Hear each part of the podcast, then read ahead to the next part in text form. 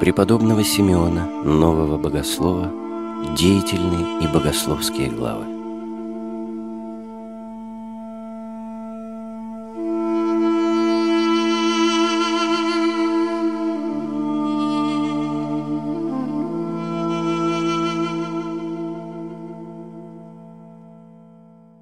Вера и есть быть готовым умереть Христа ради за заповедь Его в убеждении, что такая смерть приносит жизнь, нищету вменять в богатство, худость и ничтожество в истинную славу и знаменитость, и в то время как ничто не имеется, быть уверенным, что всем обладаешь. Особенно же она есть. Стяжание неисследимого богатства познания Христа и взирание на все видимое, как на прах или дым. Вера во Христа есть не только, чтобы не бречь о приятностях жизни, но и то, чтобы терпеливо и благодушно переносить всякое находящее искушение в печалях, скорбях и неприятных случайностях, пока возблаговолит Бог презреть на нас, подражая Давиду, который говорит «Терпя потерпев Господа и внят ми», то есть терпя скорби, я уповал, что Господь поможет мне — Почему и Господь, видя, что я не колеблясь чаю помощи от Него, призрел на меня и явил мне милость свою. Предпочитающие в чем-либо родителей своих заповеди Божии не имеют веры во Христа. Конечно, и собственная совесть их обличает их в таком неверии, если только совесть жива в них. Ибо истинно верующих отличительный знак есть ни в чем – никогда не приступать к заповеди великого Бога и Спаса нашего Иисуса Христа. Вера во Христа, истинного Бога, рождает желание вечных благ и страх мучений. Желание же сих благ и страх мук приводит к строгому исполнению заповедей. А строгое исполнение заповедей научает людей глубокому сознанию своей немощности. Это сознание истинной немощности нашей – рождает память о смерти. Кто же возымел сию память сожительницу себе, тот приболезненно взыщет узнать, каково будет ему по исходе и удалении сей жизни, а кто тщательно старается узнать о будущем, тому прежде всего надлежит лишить себя настоящего, то есть благ и вещей мира сего ибо обладаемый пристрастием к чему-либо из всего последнего, даже самому ничтожному, не может стяжать совершенного познания о том первом. Даже когда бы по смотрению Божию вкусил он сколько-нибудь такого познания, то если тотчас не оставить того, к чему одержим пристрастием, и не предаться всецело стяжанию всего единого познания, не позволяя себе даже и думать о чем другом, кроме его — взято будет от него, и это познание, какое мнится он иметь. Отречение от мира и совершенное из него удаление, если воспримем при всем и совершенное отрешение от всех житейских вещей, нравов, воззрений и лиц, с отвержением тела и воли своей, в короткое время великую принесет пользу тому, кто с таким жаром ревности отрекся от мира. Имея в намерении удалиться из мира, смотри — не вдавай души своей в плотские утешения в начале, пока еще живешь и вращаешься в мире, хотя бы все сродники и друзья понуждали тебя к тому. Это им демоны внушают, чтобы погасить теплоту сердца твоего, через что, если не воспрепятствуют они исполнению твоего намерения, то всячески охладят и ослабят его. Когда ты мужественно будешь отказываться от всех удовольствий житейских и держать себя чуждым всякого утешения, тогда демоны, возбудив сострадание в родных, заставят их плакать и рыдать о тебе пред лицем твоим. Что это истина так есть. Сие познаешь из того, что, когда ты останешься непоколебимым при этом искушении, то тотчас увидишь, как родные твои возгорятся яростью и ненавистью против тебя. Отвратятся от тебя, как от врага, и смотреть на тебя хотеть не будут видя скорбь о себе родителей, братьев и друзей, посмевайся демону, разнообразно сим против тебя вооружающемуся, но поспеши удалиться со страхом. Прилежно докучая Богу молитвою, сподобить тебя поскорее достигнуть в пристанище доброго Отца, в коем сей упокоил бы душу твою, утружденную и обремененную, ибо житейское море представляет много вредного и крайне пагубного. Желающий возненавидеть мир из глубины души должен возлюбить Бога и память о нем стяжать непрестанную. Ибо ничто другое, как сие, не побуждает с радостью оставить все и отвращаться от того, как от уметов. Ни по благословным, ни по бессловесным причинам, не оставайся долго в мире. Но как только позван будешь, спеши послушаться. Ибо ничему другому не радуется так Бог, как нашей скорости в исполнении воли Его, так как лучше скорое послушание с бедностью, нежели медлительность со множеством имений. Если мир и что в мире приходит все, а Бог не тленен и бессмертен — то радуйтесь все, которые ради него оставили тленное. Тленны же не только богатство и деньги, но и всякое удовольствие и наслаждение греховное есть для. Одни заповеди Божии суть, свет и жизнь, как и всеми именуются. Если, братья, пламенем ревности о спасении объяты, бегом притек ты в Киновию или к духовному отцу — то когда будет предлагать тебе он или сподвязающиеся тебе братья бани или брашны или другие какие утешения в упокоении плоти, не соглашайся на то. Но всегда будь готов, желай, ищи, стремись к пощению, к злостраданию, произвольным решениям, к крайнему воздержанию, если Отец твой, Господи, повелит тебе дать какое утешение телу, послушайся его, отсекая и в этом собственную волю свою. А если нет, то с радостью исполняй терпеливо, что делать произвольно схотел ты, то есть всячески воздерживаться от всего. Соблюдая сие, будешь всегда во всем, как постящийся и воздерживающийся, и своей воли по всему отрекшийся. И не это только — но и сущий в сердце твоем пламень все презирать тебя принуждающий. Сохранишь ты неугасимым. Когда демоны, сделав все со своей стороны, не успеют расстроить наши по Богу намерения или воспрепятствовать исполнению его, тогда привходят они в притворяющихся благочестивыми братьей, и посредством их покушается воспрепятствовать начавшим уже подвязаться в добрых подвигах их. И, во-первых, будто любовью и состраданием движимые, советует им не чуждаться телесных утешений, чтобы и тело, говорят, не изнемогло, и самим не впасть в уныние. Потом, вызывая их на бесполезные беседы, целые дни попусту проводить в них заставляет. Затем, если кто из ревностных послушает их советов и станет подобен им, то они начинают смеяться над тем, будто радуясь его погибели — если ж не послушает их слов, но сохранит себя чуждым всего, себе внимающим и бездерзновенным, скромным и робким пред всеми, то подвигаются на зависть и вооружаются против него, употребляя все способы, чтобы изгнать его даже из монастыря, ибо для бесчестного тщеславия несносно видеть, как у него перед глазами хвалят истинное смирение.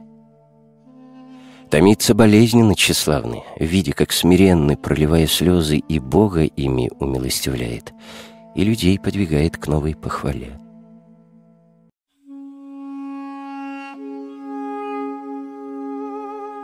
После того, как предашь ты всего себя духовному отцу своему, знай, что ты чужд всему, что принес совне, вещи ли какие или деньги — Почему ничего не делай с ними без его воли, и ничего не проси себе у него из того, ни малого, ни большого? Разве только сам он по собственному произволению или тебе велит взять что, или собственноручно даст тебе то? Без воли отца твоего по Богу не загадывай давать милостыню из принесенных тобой денег. Но и через посредника какого не домогайся взять у него что-либо из них — ибо лучше быть и именоваться нищим и странным, нежели расточать и раздавать деньги, когда ты еще новоначальный. Все предать в волю духовного отца своего, как в руку Божию, есть дело совершенной веры. Даже глотка воды проглотить не проси, хотя бы случилось тебе быть полиму жаждою, пока духовный отец твой, сам в себе подвигнут будучи, не велит тебе это сделать. Утесняй себя и нуть во всем, уговаривая себя такими словами — Если хочет Бог и достоин будешь напиться, то Он откроет все, конечно, Отцу твоему сказать тебе напейся. И тогда напьешься чистой совестью, хотя бы это было и не вовремя.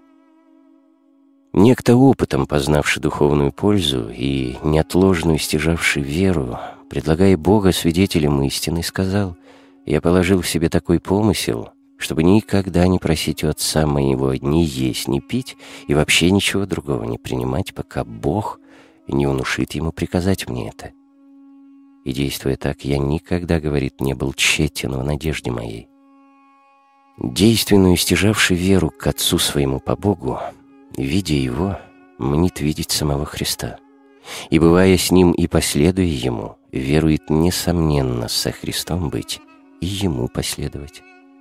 Таковой никогда не пожелает беседовать с кем-либо другим и не предпочтет что-либо из мирских вещей, памяти и любви Его, ибо что лучше или что полезнее в настоящей и будущей жизни того, чтобы быть со Христом? Что прекраснее или сладше созерцание Его?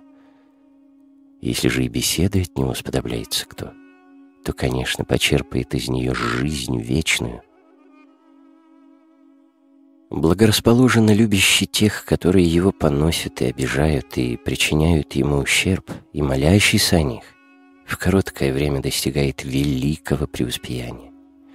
Ибо когда так бывает в чувстве сердца, тогда это, благонастроенного сим образом, вводит в бездну смирения и изводит из него источники слез, в которых погружается вся троечастность души то есть разумные, желательные и раздражительные ею силы.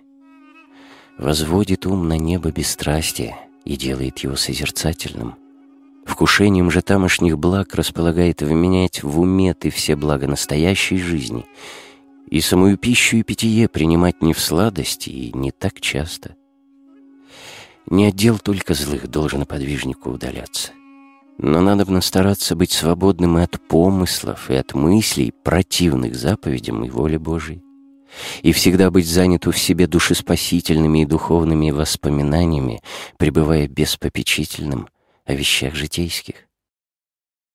Как тот, кто обнажил все тело свое, если оставит при всем глаза свои закрытые каким-либо покровом и не захочет взять сей покров и сбросить, не может от одного этого обнажения прочего тела видеть свет, так и тот, кто оставил все свои вещи и деньги, избавился от самых страстей сих, если не освободит при всем око души своей от воспоминаний житейских и помышлений худых, никогда не увидит умного света Господа нашего Иисуса Христа и Бога. Что покров на глаза наложены, то помыслы мирские и воспоминания житейские для ума и ока души — до тех пор, пока попустим им быть, ничего не увидим. Когда же сгоним их памятью о смерти, тогда узрим свет истины, просвещающий всякого человека, грядущего в мир. Кто слеп от рождения, тот не может знать истину писанного, не верить тому. Но если он когда-либо сподобится прозреть, то станет свидетельствовать, что писанное и читаемое — истина. Видящий чувственными очами знает, когда бывает день и когда ночь, а слепой не знает ни того, ни другого. И духовно прозревший, зрящий умными очами, если после того, как увидит истинный и незаходимый свет, по нерадению и беспечности опять возвратится к прежнему ослеплению и лишится света, то, находясь в благочувствии, добре чувствует лишение сего света. И того, от чего случилось с ним такое лишение, не не ведает — но пребывающий от рождения слепым духовно ничего такого не знает ни по опыту, ни по действу. Разве слухом, что услышит и узнает о том, что никогда не видал, и станет рассказывать о том другим. Хотя ни он, ни слышащие ничего верно не знают о тех вещах, о коих разговаривают. Невозможно и плоть наполнять досыта брашными, и духовно наслаждаться умными и божественными благами. Ибо в какой мере кто работает чреву, в такой лишает тебя вкушения духовных благ. Напротив, в какой мере кто станет утоншать тело свое, соразмерно с тем будет насыщаем пищей и утешением духовными. Оставим все земное. Не богатство только и золото, и другие вещи житейские, но и самое похотение к ним совершенно изгоним из душ наших. Возненавидим не только удовольствие тела, но и бессловесные движения его, и постараемся умертвить его трудами и подвигами, ибо через него возбуждаются похоти и приводятся в дело. И пока оно живо, по всей необходимости душа наша бывает мертвая, труднодвижная, или совсем неподвижную на всякую заповедь Божию. Как пламень огня всегда поднимается вверх, особенно когда станешь ворочать вещество, в котором возгорелся и горит огонь, так и сердце тщеславного не может смириться, но как только скажешь ему что-либо для его пользы, он более и более воздымается. Если его обличают и вразумляют, он противоречит сильно. Если хвалят и привечают, он напыщается зле. Человек, научившийся противоречить, сам для себя есть обоюдоострый меч. Он убивает душу свою, не сознавая того, и делает ее чуждой жизни вечной. Противоречивый подобен тому, кто произвольно предается противникам царя своего врагам. Противоречие есть удочка, имеющая за травы правдословие, защиту правды, себя оправдание, которым, будучи прельщаемы, проглатываем мы удочку, крючок удильный греха. Так обыкновенно похищается такая бедная душа за язык и гортань духами злобы. И то воздымается горе, то погружается в хаотическую бездну греха и осуждается вместе с неспадшими с неба. Кто, будучи бесчестием или досаждаем, сильно болит от этого сердцем, о том ведомо да будет из всего — что он носит древнего змея в недрах своих.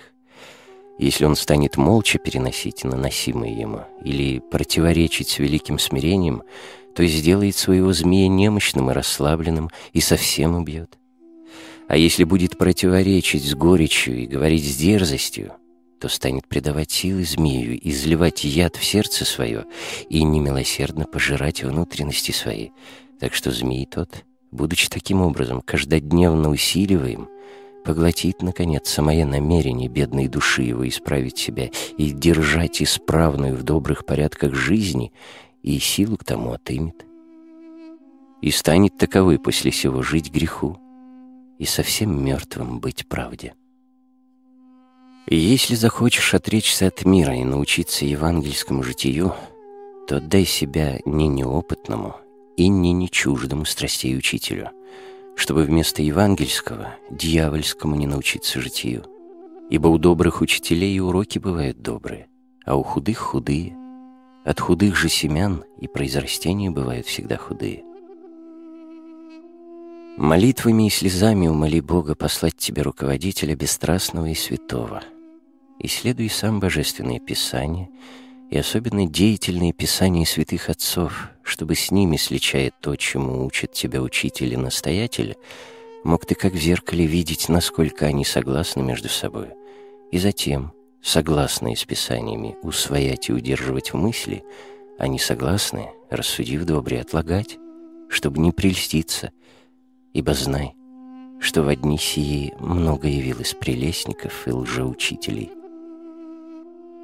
Всякий невидящий, слепой духовно, и если берется руководить других, есть прелестник. И последующих ему ввергает в ров пагубы, по слову Господа. Слепец слепца щеводит, оба в яму впадут. Слепой в отношении к одному Богу слеп и весь, в отношении ко всему. И видящий в едином Боге, в видении есть всего. Между тем он и отстоит от видения всего, и бывает в видении всего, и есть вне всего видимого. Будучи так в едином, видит он все, и во всем будучи, не видит ничего из всего. Видя во едином, через него видит и себя, и все, и всех. Будучи сокрыт в нем, ничего из всего не видит. Кто во внутреннем своем умном или духовном человеке не облегся во образ Господа нашего Иисуса Христа, небесного человека и Бога, с чувством и сознанием, тот кровь только есть и плоть, и не может посредством слова только восприять чувство духовной славы, подобно тому, как и слепые от рождения не могут познать, что такое есть свет солнца из слов только о нем. Кто слышит так и видит, и чувствует, тот знает силу того, что говорится, и, как уже облегшийся во образ небесного, и пришедший в мужа совершенно, в меру возраста исполнения Христова. Будучи таковым, может он добре руководить на пути заповедей Божьих и стада Христова. А кто не знает этого и не таков есть, в том, очевидно, чувства души не просвещены и не здравы. И ему гораздо лучше быть руководиму, нежели руководить, с опасностью для других и себя. Напряженно внимающий своему учителю и руководителю, как Богу, противоречить не может. Кто думает и говорит, что имеет и то, и другое, то есть что он и внимает Отцу своему как Богу и противоречит, тот доведает, что находится в заблуждении, ибо не знает, какое расположение к Богу имеют люди Божии. Кто верует, что в руке пастыря его находится его жизнь и смерть, тот никогда не воспротиворечит. Неведение всего рождает прикословие, причиняющие духовную и вечную смерть. Пока не состоится решение над подсудимым, ему дается слово самооправдания, говорить судье о том, что наделал, по раскрытии же дел его. И произнесение над ним решения судьи он уже немало-немного не противоречит тем, кои наказывает его во исполнении приговора. Прежде чем вступит монах в это судилище покаянием монастырь, и откроет лежащее на сердце его, может быть, можно ему говорить, что против, одно по неведению, другое по замышлению скрыть иные свои дела, по открытии же и искренней исповеди своих помыслов уже нельзя ему никогда противоречить своему по Богу судье и владыке даже до смерти, ибо монах, вступивший в сие судилище и вначале обнаживший скверности сердца своего, с самых начатков жизни здесь носит, если имеет здравый смысл убеждения, что он достоин бесчисленных смертей, но верует, что через свое послушание и смирение избавится от всякого мучения и наказания, если, конечно, истинно знает силу таинства сего. Кто неизгладимо сохраняет сие в уме своем, тот никогда не подвигается сердцем на недолжное, когда его учат, вразумляют и обличают ибо впадающий при всем в пагубный грех прикословия и неверие духовному отцу своему и учителю еще живой бедственно не сводится во глубину ада и становится жилищем сатаны и всего его нечестивого воинства, как непокоривый сын погибели. Умоляю тебя, взявшего на себя иго послушания, часто обращать сие в мысли своей — и со всяким старанием подвязаться, чтобы не попасть, как сказано, в ад на муки вечные, но всякий день так молиться тепло Богу и говорить «Боже и Господи всяческих, имеющий власть над всяким дыханием и всякой душою, един могущий врачевать меня, услыши моление мое» и во мне, бедном, гнездящегося змея, наитием всесвятого духа Твоего умертвив истреби. Научи, настрой меня нищего и обнаженного от всякой добродетели преподать к стопам Отца моего, и Его святую душу расположи к состраданию и милостивости ко мне. Даруй, Господи, смирение в сердце мое и помыслы, подобающие грешнику, положившему каяться Тебе, не оставив конец душу, единожды сочетавшую Тебя, Тебя исповедавшую, Тебя вместо всего мира избравшую и всему предпочетшую, ты ведаешь, Господи, что я желаю спастися, хотя злой обычай мой полагает тому препятствие, но Тебе, Владыка, возможно все, невозможное для людей. Те, которые во дворе благочестия со страхом и трепетом положили добрые основания веры и надежды, и ноги свои незыблемо утвердили на камне послушания духовным отцам, слушая заповедуемые ими, как из уст Божьих, и на всем основании послушания, без колебаний, в смирении души устрояя исполнение того, скоро преуспевают. И исправляется в них великое и первое дело, состоящее в том, чтобы отвергнуть себя самих. ибо исполнение чужой, а не своей воли, не только самоотвержение душевное укореняет, но и умертвие всему миру производит. Тому, кто прикословит отцу своему, сорадуются демоны. Тому же, кто до смерти смиряется пред ним, удивляются ангелы. Ибо таковое дело Божие совершает, уподобляясь Сыну Божию, который исполнил послушание Отцу своему даже до смерти, смерти же крестной. Безмерное и безвременное сокрушение сердца о чем-либо чувственном омрачает и возмущает ум. Оно изгоняет из души чистую молитву и умиление, обсаждает в нее болезненное томление сердечное. Отсюда жестокость и томление безмерное, а через это демоны обыкновенно отчаяние наводят на взявшихся жить духовно. Когда случится с тобой таковое, монаше, ты же, между тем, находишь в душе своей ревности великое желание совершенства, так что сильно стремишься исполнить всякую заповедь Божию, не погрешить даже в праздном слове, и нисколько не отстать от древних святых ни в деянии, ни в ведении, ни в созерцании. Но видишь, что тебе препятствует в этом враг, всевая плевел и малодушие, и не попускает тебе воспарить на такую высоту святости — чем что наводит расслабление через возметание помыслов страшливых, такими внушениями невозможно тебе спастись среди мира и неопустительно исполнять все заповеди Божии. Тогда ты, седший в угол, сожмись и собери помыслы свои. И дай благой совет душе своей, сказав ей, «Вскую прискорбно еси душе моя, и вскую смущаешь имя. Уповай на Бога, яко исповемся Ему» Спасение лица моего не дела мои, а Бог мой есть. Кто управдится от дел закона? И царь-пророк говорит, не управдится пред тобою всяк живые, но верою, какую имею в Бога моего, надеюсь спасенным быть по неизреченному благоутробию Его, даром. Ступай прочь с глаз моих, сатана. Господу Богу моему поклоняюсь, и от юности моей служу Ему, могущему спасти меня, по единой милости своей. Отступи же от меня. Бог, создавший меня по образу и подобию своему, да сокрушит тебя. Бог от нас, человеков, не требует ничего другого, кроме одного, чтобы мы не грешили. Но это не есть исполнение закона, а только ненарушимое хранение образа и горнего достоинства — в коих, стоя по естеству и нося светло-осиянную одежду Духа, мы пребываем в Боге, и Он у нас. Бываем по благодати богами и сынами Божьими, и знаменуем со светом познания Бога, по слову знаменося на нас свет лица Твоего, Господи.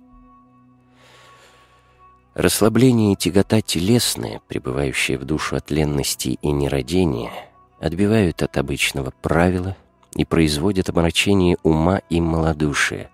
Отсюда почасту появляться начинают помыслы страхования и хулы, и искушаемый демоном расслабления и уныния, нередко от робости не может войти в обычное место молитвы и предается лености, а нередко испытывает нападки неуместных помышлений о Творце всяческих.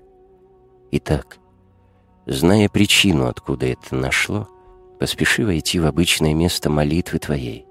И, падший пред человеколюбивым Богом, молись со стенаниями сердечными, в сокрушении и слезах, и спрашивая избавления от тяготы расслабления и уныния и от помыслов злых. И вскоре дано тебе будет освобождение от них, если будешь толкать в дверь милосердия Божия притрудно и неотступно. Кто стяжал чистое сердце — тот победил в страховании. А кто еще очищает его, тот иногда побеждает его, а иногда бывает побежден им. Кто же совсем не подвязается о своей высоте, тот или все, конечно, не спал в состоянии нечувствия, и как друг страстей и бесов, при тщеславии, и еще и самомнением, мнит себе быть и что ничтожесый.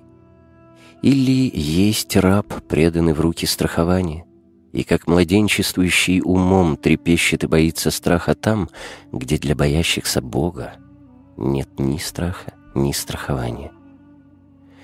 Боящийся Бога не боится устремления против него бесов, ни их немощных нападений, равно как угроз злых людей, но, будучи весь как пламень некий и огонь палящий, когда даже проходит по скрытным и неосвещенным местам, обращает в бегство демонов, которые больше, чем он, от них бегут от него, чтобы не быть опаленными от исходящего от него пламеневидного луча божественного огня. Кто проникнут страхом Божьим, тот не боится обращаться среди злых людей. Имея внутри себя страх Божий и нося непобедимое оружие веры, он силен бывает на все и может делать даже то, что многим кажется трудным и невозможным. Он ходит среди них, как гигант среди обезьянок или лев, рыкающий среди псов и лисиц, уповая на Господа. Твердостью мудрования своего изумляет их, ужасает смыслы их, поражая их словом премудрости, как жезлом железным. Не только безмолвник или послушник, но и игумен, настоятель над многими — и он, все устрояя, должен быть беспечален, то есть свободен от печальной заботы о житейских потребностях.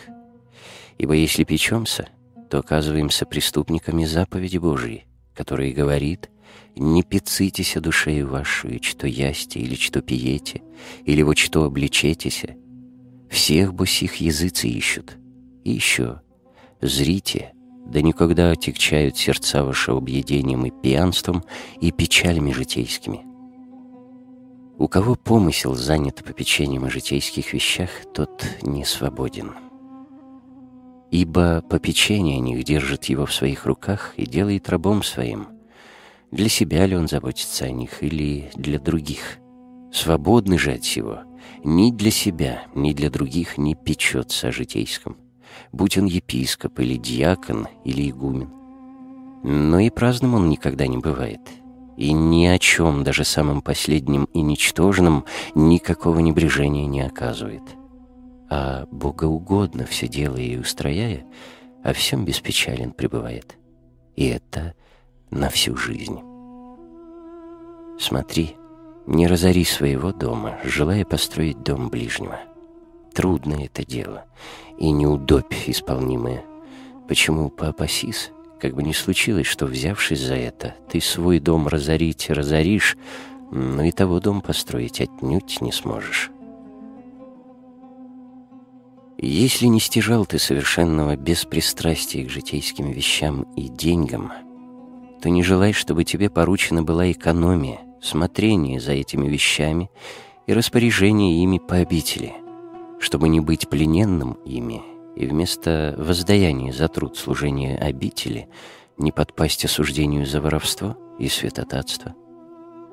Если будешь принужден настоятелем взять сие дело, то веди его так, как бы ты обращался с палящим огнем, расстраивая самый первый прилог помысла о чуждоприсвоении исповедью и покаянием, и молитвою настоятеля сохранен будешь невредим.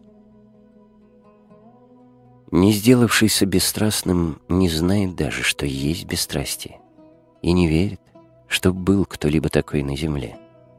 Ибо тому, кто сам не отвергся прежде себя и крови своей усердной не истощил за эту воистинно блаженную жизнь, как подумать, что другой, кто сделал это, чтобы стяжать бесстрастие? Таким же образом и тот, кто мнится иметь Духа Святаго, ничего не имея, когда услышит, что действия Духа Святаго явно познаваемы бывают в тех, кои имеют его, никак тому не верит. Равно как и тому, что есть кто-либо и в настоящем роде, равный апостолам Христовым. И всем от века святым, подобно им, движимый и воздействуемый Божественным Духом или в видении Его бывающий, с сознанием того и чувством ибо всякий по собственному своему состоянию судит о том, что касается ближних. Потому то есть каков сам, по добродетели ли сказать, или по грехам. Иное есть бесстрастие души и иное бесстрастие тела. То душевное и тело освещает своим собственным сиянием и светоизлиянием духа. А это одно само по себе ни на что не полезно для того, кто стяжал его.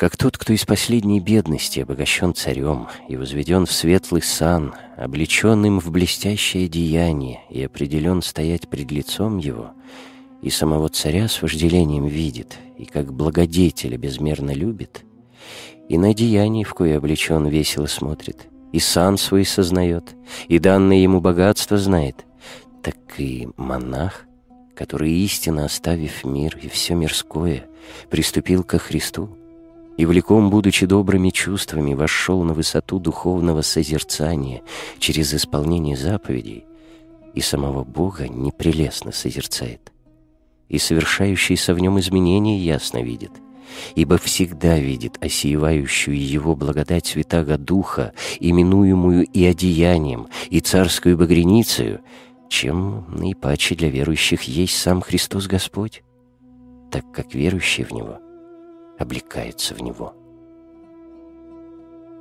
Многие сами читают Божественные Писания, другие слушают читающих оные, но немногие бывают в силах правильно уразуметь значение и смысл читаемого. Иные полагают, что читаемое в Писаниях Божественных невозможно, Иные, почитая прямой смысл писанного неудобоприемлемым, берутся истолковывать то по-своему и истолковывают зле. Что сказано о настоящем времени, о том судят, что оно будет иметь место в будущем. А что сказано о будущем, то понимают как сбывшееся уже или сбывающееся каждый день. Таким образом, у них нет правильного суждения и истинного распознания отличий в вещах божественных и человеческих. На всех верных должны мы смотреть как на одного и думать, что в каждом из них пребывает Христос. И такое любовное иметь к Нему расположение, чтобы быть готовыми положить за Него души свои. Отнюдь не должно нам говорить или думать, что кто-либо зол, но всех видеть добрыми, как сказано. Хотя увидишь кого-либо боримым страстями, не брата, а страсти его ненавидь.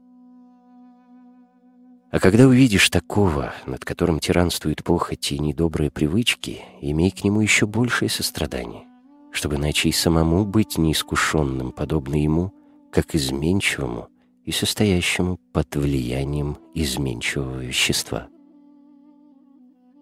Если кто фальшив от лицемерия или по делам виновен, или немного уязвлен какой-либо страстью, или несколько неисправлен в каком-либо отношении по нерадению, то такое не приемлется в число исправных во всем.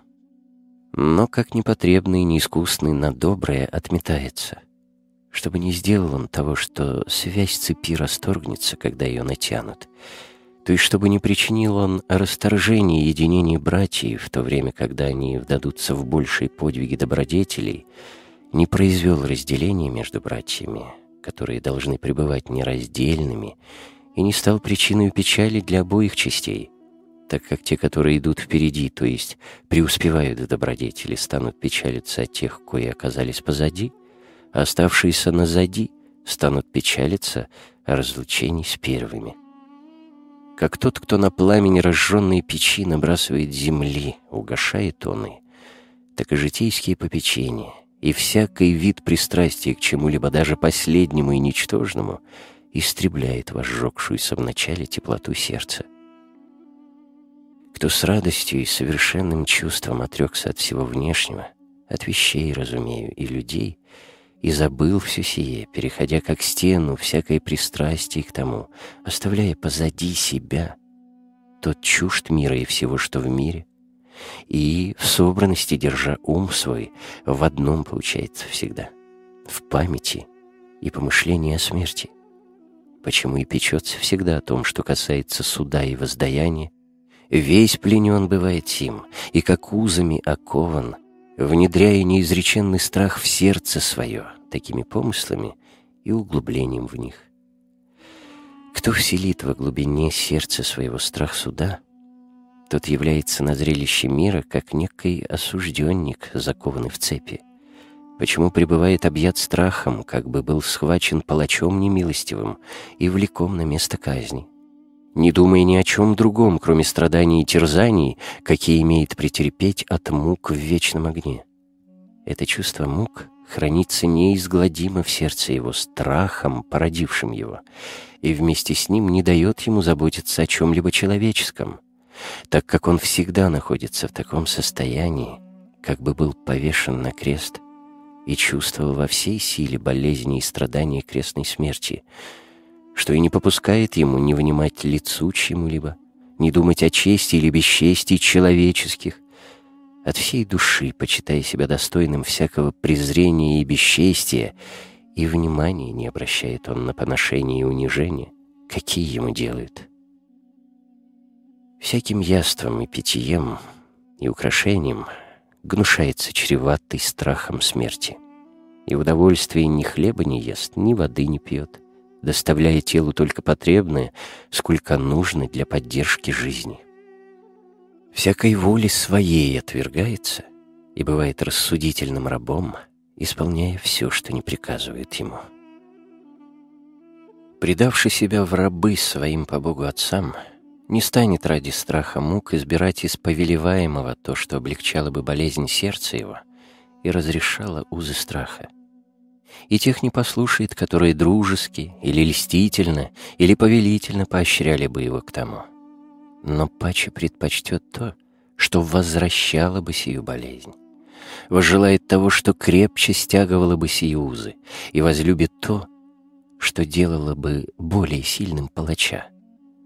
В таких расположениях пребудет он навсегда, не питая надежды когда-либо совсем освободиться от заслуженных крайностей, ибо надежда избавления делает болезнь сердца легчайшую, что не полезно теперь кающемуся. Всякому начавшему жить по Богу полезен страх мук и порождаемая им болезнь сердца. Кто же без такого болезнования и без таких уз страха желает положить начало доброй жизни, тот не на песке только полагает основание своих деяний, но мечтает построить дом на воздухе без основания, что, конечно, невозможно. Между тем болезнование то скоро порождает всякую радость. Узы сии разрывают узы всех грехов и страстей. И плач сей не смерти, а вечной жизни бывает виновником. Кто не станет уклоняться и бегать сердечного болезнования, порождаемого страхом вечного мучения, но будет последовать ему произволением сердца, следовать за ним по доброму пути или последовать решениями произволения с сочувствием сердца тому, что внушает оно со страхом, и по мере успеха все более и более стягивать себя узами его — тот поспешнее будет шествовать. Оно представит его и пред лице царя царствующих. И когда сие будет, тогда лишь только воззрит он, еще не так ясно на славу его, тотчас разрешатся узы его. Страх палач далеко отбежит от него — и сердечное болезнование его приложится в радость, которая сделается в нем живым ключом или бьющим источником, источающим всегда чувственно реки слез, а духовно — тишину, кротость и неизреченные услаждения, но при этом и мужество с готовностью свободно и невозбранно тещи ко всякому исполнению заповедей Божьих. Что для новоначальных еще невозможно — а свойственно вошедшему к середине преуспеяния. Для тех же, кои подходят к совершенству, источник сей бывает светом при внезапном изменении и приложении сердца. Имеющий в себе свет Всесвятаго Духа не в силах бывает терпеть зрение его, падает на землю ниц, взывает и вопиет в ужасе и страхе великом, как увидевший и испытавший нечто такое, что выше естества — выше слова и разума. И бывает он подобен человеку, у которого чего-нибудь возгорели с внутренности огнем, от которого жигом и жжение пламени не могши терпеть, становится он весь измученным и совсем не имеющим силу быть в себе. но, будучи непрестанно орошаем слезами и ими прохлаждаем, еще сильнее воспламеняется он огнем желания божественного. От этого слезы еще обильнее у него текут, и он, будучи омываем излиянием их, еще блистательнее сияет. Когда же весь разжегшись станет он как свет, тогда исполняется на нем сказанное богословом «Бог с богами соединяем и ими познаваем». Так Бог соединяется с обожаемыми от Него и Его познающими. И притом в такой, может быть, степени исполняется сие на нем, в какой соединился он уже с сочетавшимся с ним, и в какой оказался познавшим его.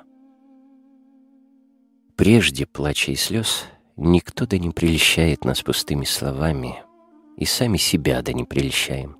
Нет в нас покаяния, ни истинного намерения перемениться, ни страха Божия в сердцах наших. Не сознали мы еще себя виновными и не осудили, и душа наша не была еще в чувстве будущего суда и вечных мук. Ибо если бы мы осудили себя, если бы возымели такие движения сердца, если бы были в таких чувствах, то тотчас извели бы и слезы. Без этого же ни жестокосердие наше никак не может умягчиться, ни душа наша стяжать духовное смирение, ни мы не в силах сделаться смиренными. А кто не таков, тот не может соединиться с Духом Святым. Не соединившийся же с Ним через очищение себя от всего страстного, созерцание Бога и боговедение сподобиться не может и недостоин сокровенно научаемым быть добродетелем смирения. Сначала от плача по Богу бывает смирение, от него приходит потом радость и веселье неизреченные.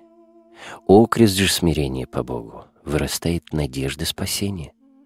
Ибо чем кто грешнейшим всех людей считает себя от всей души, тем более вместе со смирением разрастается в нем надежда. Цветет внутри сердца его и исполняет его удостоверением, что он несомненно имеет быть спасен посредством смирения. Чем более кто не сходит во глубину смирения и осуждает себя самого как недостойного спасения, тем более плачет и изводит источники слез. По мере слез и плача источаются в сердце его духовная радость, а вместе с нею соисточается и совозрастает надежда и дает вернейшее удостоверение во спасении.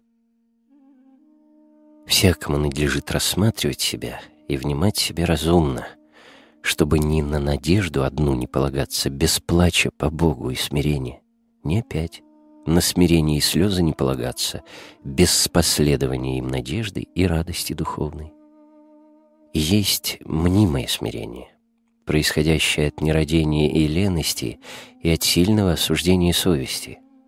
Возымевшие его нередко почитают его вину и спасение, но оно не есть таково воистине потому что не имеет радостотворного плача, который бы соединен был с ним. Бывает и плач без духовного смирения. И те, которые плачут таким образом, думают, что такой плач очищает грехи, но они тщетно обманывают себя, потому что лишены бывают сладости духа, таинственно порождающейся в мысленном сокровище, хранилище души, и не вкушают благости Господа. Почему таковые скоро воспламеняются гневом и не могут совершенно презреть мира и то, что в мире? А кто не презрит всего совершенно и не стяжет ненависти к нему от всей души, тот никогда не возможет стяжать твердую и несомненную надежду спасения, но всегда влается сомнением туда и сюда, так как не основал надежды своей на камне. Плач двоякое имеет действие и как вода, погашая слезами весь пламень страстей, и омывает душу от скверны, причиняемой ей ими, и опять как огонь. Присутствием Святаго Духа животворит, согревает, воспламеняет сердце и возбуждает в нем любовь и вожделение к Богу. Внимай себе и познай действия, происшедшие в тебе от смирения и плача, и замечай, какую пользу приносят они тебе каждый час. В новоначальных же и такая еще бывает от них польза. отвержение всякой земной заботы и пристрастия и отречение от всех людей, родителей, родных и друзей, без попечения и презрения всех вещей, денег и всего не только до последней нитки, но даже и до самого тела своего. Притворяющихся добродетельными и иными являющихся по внешнему виду, иными же бывающих по внутреннему человеку, исполненных иной раз всякой неправды, полных зависти, рвения и зловония страстей чувственных, многие почитают как бесстрастных и святых, имея неочищенным око души, чтобы познать их прямо, и не в состоянии, будучи познать их по плодам их. А тех, которые живут в благоговенстве, добродетели и простоте сердца, и суть воистину святы, не отличают от прочих людей, мимоходят их с небрежением и вменяют ни во что. Такие почитают говоруна и показливого, более учительным и духовным, а молчаливого и блюдущегося от празднословия почитают дикарем, необразованным и безгласным. От того, кто говорит в Духе Святом, высокоумные и недугующие дьявольскую гордыню отвращаются, как от высокоумного и горделивого, будучи словами его, паче поражаемы, чем приводимы в умиление и сокрушение. А того, кто мелет, как жернов, и говорит от чрева своего или по науке, хвалит и принимают, хотя он на деле спасения все лживо толкует. Таким образом, между такими нет никого, кто бы мог добрый, как есть на самом деле, распознать и видеть людей или дело спасения. Блаженней, говорит Бог, чистее сердцем, яко и Бога узрят. Чистым же сердце делают не одна, не две, не десять добродетелей, а все вместе, слившись, так сказать, воединую добродетельность, достигшую последних степеней совершенства. Однако же в таком случае добродетели одни не могут сделать сердце чистым без воздействия и пресещения Духа Святаго. Ибо как ковач, как бы искусно не умел он действовать орудиями, ничего не может сработать без действия огня, так и человек — Пусть все делает со своей стороны для очищения сердца, пользуясь для сей цели добродетелями как орудиями, но без пресещения огня духа все делаемое им остается бездейственным и бесполезным для его цели. Так что это одно не имеет силы очищать нечистоту и скверну души. В божественном крещении мы получаем отпущение прегрешений освобождаемся от прародительской клятвы и освящаемся наитием Святаго Духа, но совершенную благодать, как она означается в словах «вселюся в них и похожду», не тогда получаем. Ибо это есть достояние совершенно утвержденных в вере и доказавших ее делами. Если же мы по крещению уклоняемся на скверные и злые дела, то совершенно теряем и всякое освящение и уже покаянием, и исповедью и слезами, соответственно делам, получаем опять сначала отпущение прегрешений, а потом и освящение Вышней благодатью. Через покаяние совершается омытие скверны прежних непотребных дел, а после такого очищения бывает причастие Святого Духа. Но не просто, а в силу веры, расположения, крепкой решимости стоять не падая и смирения кающихся от всей души. И не только после проявления таких расположений, но и после того, как получится разрешение грехов от духовного отца и восприемника. Почему хорошо каждодневно каяться, как повелевает заповедь, ибо слова «покайтесь, приближись обо Царствие Небесное» возлагают на нас делание, неограничиваемое определенным временем а всегдашние. Благодать Всесвятаго Духа дается уневестившимся Христу душам как обручение или залог.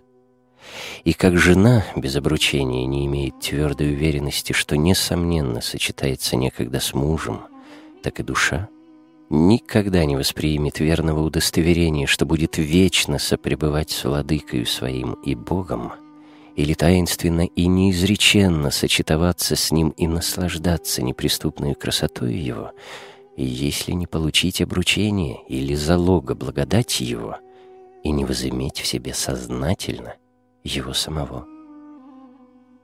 Как обручение не бывает надежно, пока согласительные бумаги, в коих пишутся условия брака, не будут подписаны достойными веры свидетелями, так не бывает твердо воссияние благодати прежде делания заповедей и стяжания добродетелей. Ибо что суть при заключении условия свидетелей, тем при духовном обручении бывает делание заповедей и добродетелей.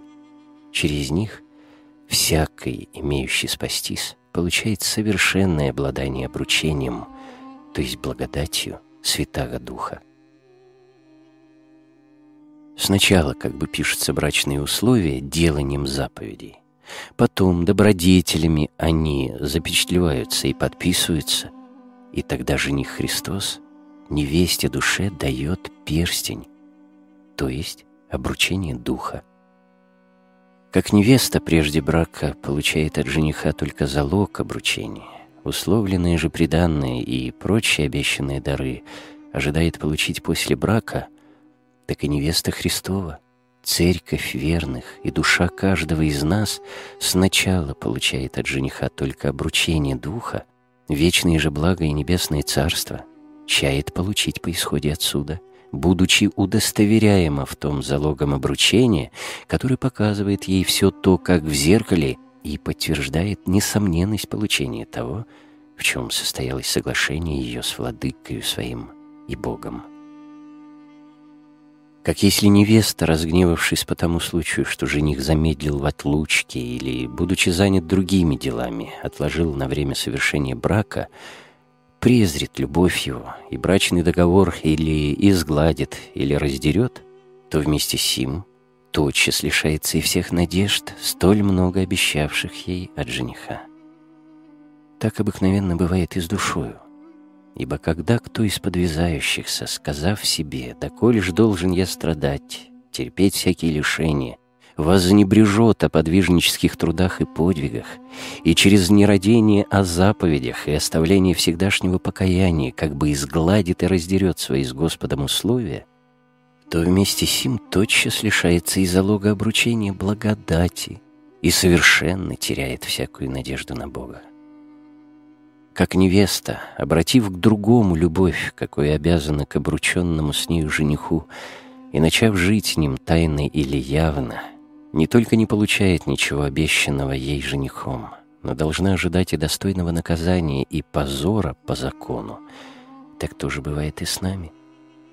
Ибо если какая душа, явно или тайно, приложит любовь к жениху Христу, на возлюблении какого-либо другого предмета, и сердце ее будет завладено им, то бывает ненавистно и омерзительно жениху, и недостойно сочетания с ним.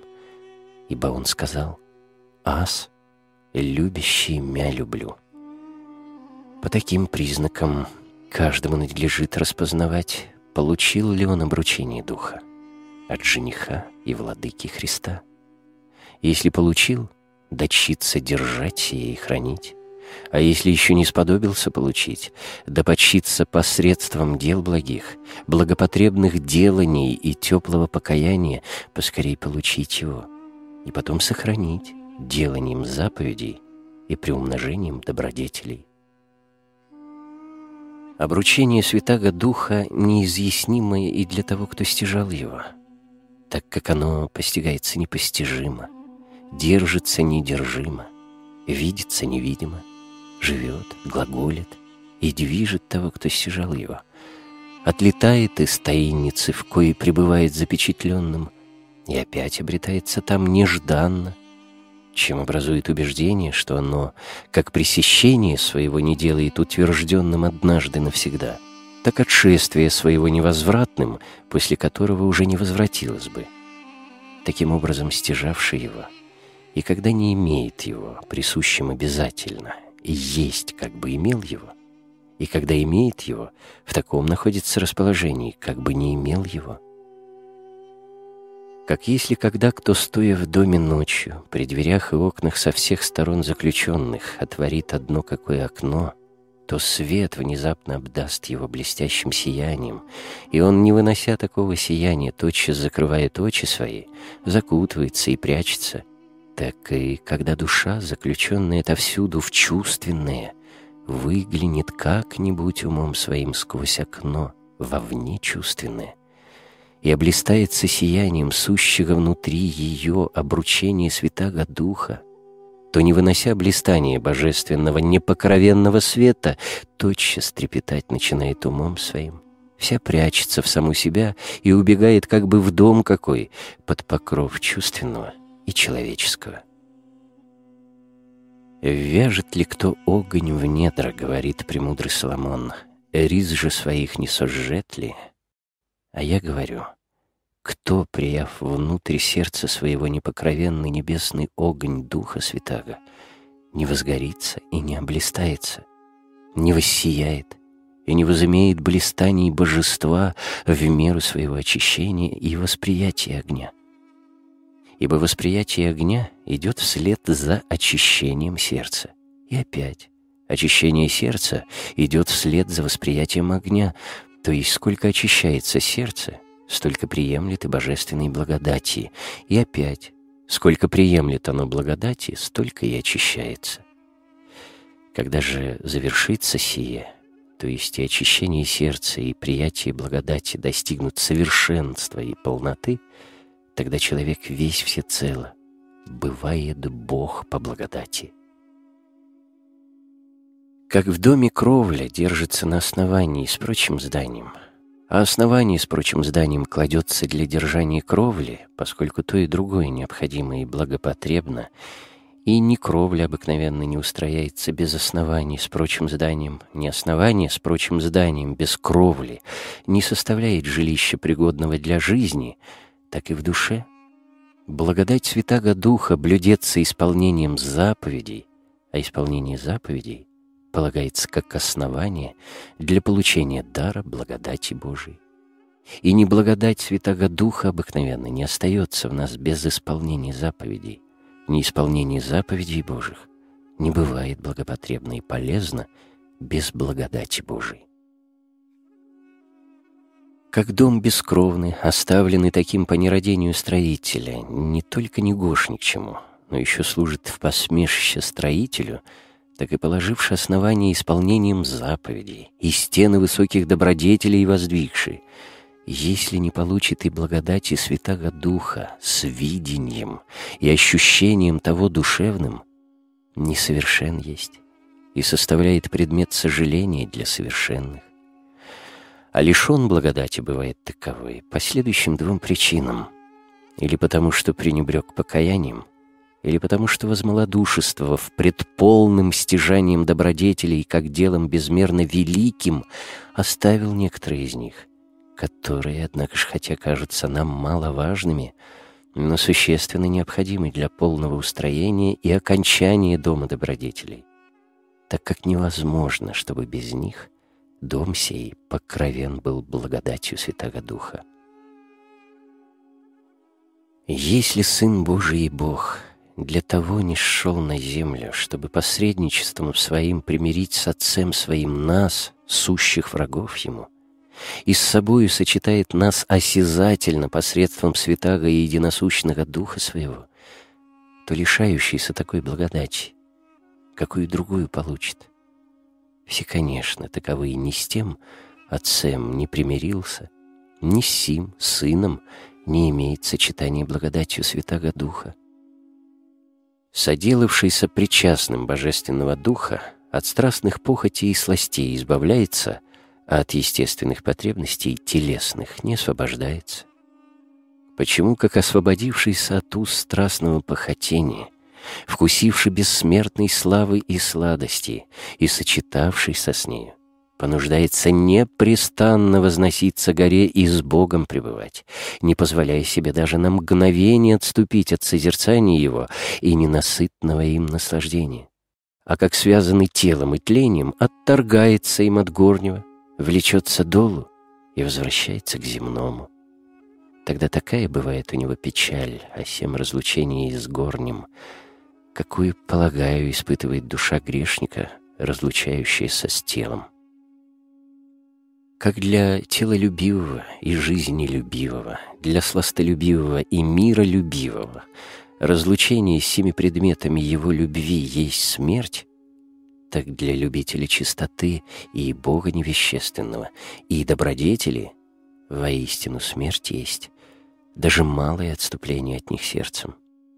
Ибо если видящий чувственный свет, когда смежит очи свои сам или другой, кто закроет ему их, тяготится, скорбит и долго сносить этого не может, особенно если смотрел на предметы нужные и дивные, не тем ли паче просвещаемый Духом Святым и видящий ясно в видении наяву и мысленно, в бодрственном состоянии и во сне, те блага, которых око не видало, о которых ухо не слыхало, которые на сердце человеку не восходили, и в которые сами ангелы Божии желают проникнуть, будет печалиться и скорбеть, если чем-нибудь будет отторгнут от созерцания их.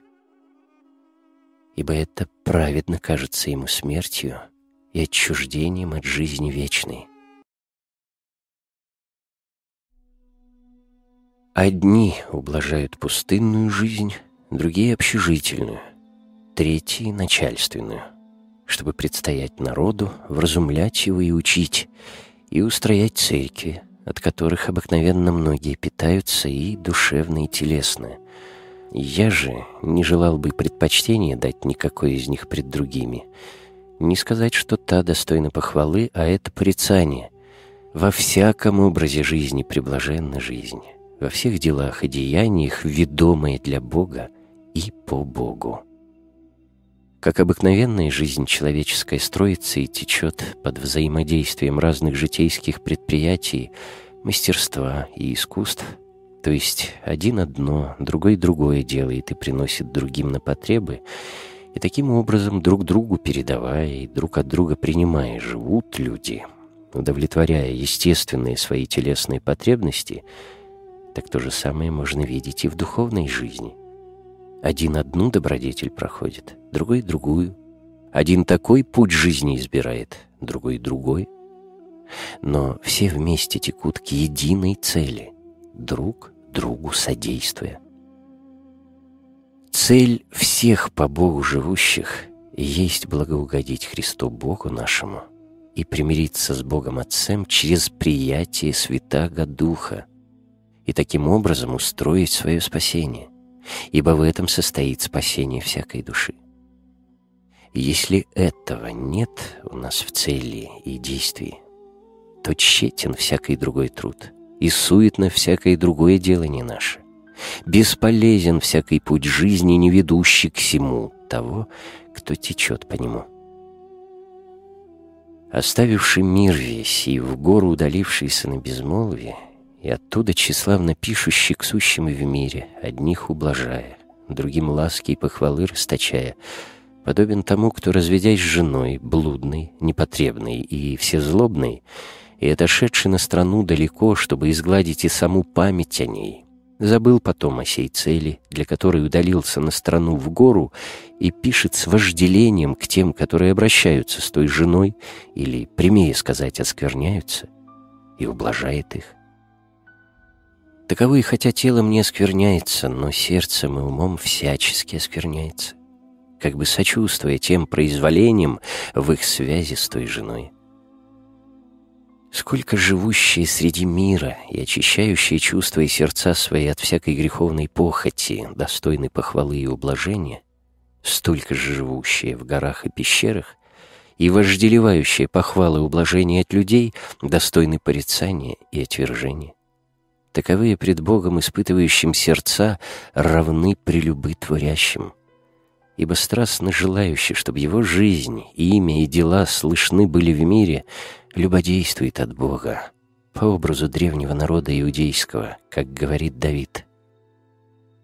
С несомненной к Богу верой, отрекшийся от мира и всего, что в мире, верует, что милостивый и щедрый Господь приемлет приходящих к Нему в покаянии, и ведая, что он рабов своих через бесчестие возводит к чести, через крайнюю нищету обогащает их, через поношение и уничижение прославляет, через смерть соделывает наследниками и причастниками жизни вечной, посредством их, то есть бесчестия, нищеты и прочего, усиливается тищи, как елень, жаждущий к бессмертному источнику, и по ним восходит горнему, как по лествице, по коей ангелы восходят и не сходят на помощь восходящим, а Бог воссидит вверху ее, ожидая наших посильных трудов и усилий, не потому, чтобы ему радостно было видеть нас трудящимися, но потому что, будучи человеколюбив, желает он награду нам даровать, будто долг. Бог не попускает тем, которые всеусердно текут к Нему, совсем не спасть той лествицы, но, видя их изнемогающими, содействует им и помогает, простирая к ним свыше руку силы своей и к себе возводя. Содействует и явно, и неявно, и ведомо, и неведомо пока они, прошедшие всю лествицу, к Нему самому приблизятся, и всецело с Ним соединясь забудут все земное, с Ним сопребывая там и сожительствуя, аще в теле, аще ли кроме тела не вем, и неизреченных наслаждаясь благ. Праведно есть прежде игу заповедей Христовых подклонить нам вы свои — ни в сторону не уклоняясь, ни вспять не возвращаясь и не отставая, но право и усердно шествуя в них даже до смерти, паче и паче обновляя себя, и новым воистину делая себя Божьим раем, пока с Отцем Сын через Духа Святаго внидит и станет обитать в нас. И тогда уже, когда таким образом стяжем Его себе жителем и учителем, Тогда кому из нас повелит он взять на себя какое служение, и кому какое служение верит, тому оно и довручится. И он доведет его так, как сие благоугодно Богу. Но прежде времени не следует всего служения искать, не следует и принимать его, когда дают его люди сами от себя, но надлежит пребывать в заповедях владыки нашего и Бога и ожидать повеления его взять на себя какое служение. Если после того, как верено будет нам служение в божественных вещах, и мы потрудимся в нем достохвально, направлены будем духом перейти на другое служение, или делание, или дело, да не сопротивляемся. Ибо Бог не хочет ни того, чтобы мы были праздны, ни того, чтобы оставались на одном и том же делании, с которого начали, но хочет, чтобы, преуспевая, все более и более продвигались к достижению лучшего, не своей, однако же, но Божией руководясь всем волею. Старающийся умертвить свою волю должен творить волю Божию, вместо своей воли вводить в себя волю Божию, насаждать и внедрять ее в сердце свое. И при этом тщательно смотреть, прорастает ли насаждаемое и внедряемое, пустив вглубь корни. И если проросло и дало ствол, то ствол сей, будучи надрезан для принятия прививки, сросся ли с сим прививком? И стал ли в одно с ним древо? Затем вырос ли прививок, расцвел ли и дал ли плод прекрасный и сладкий?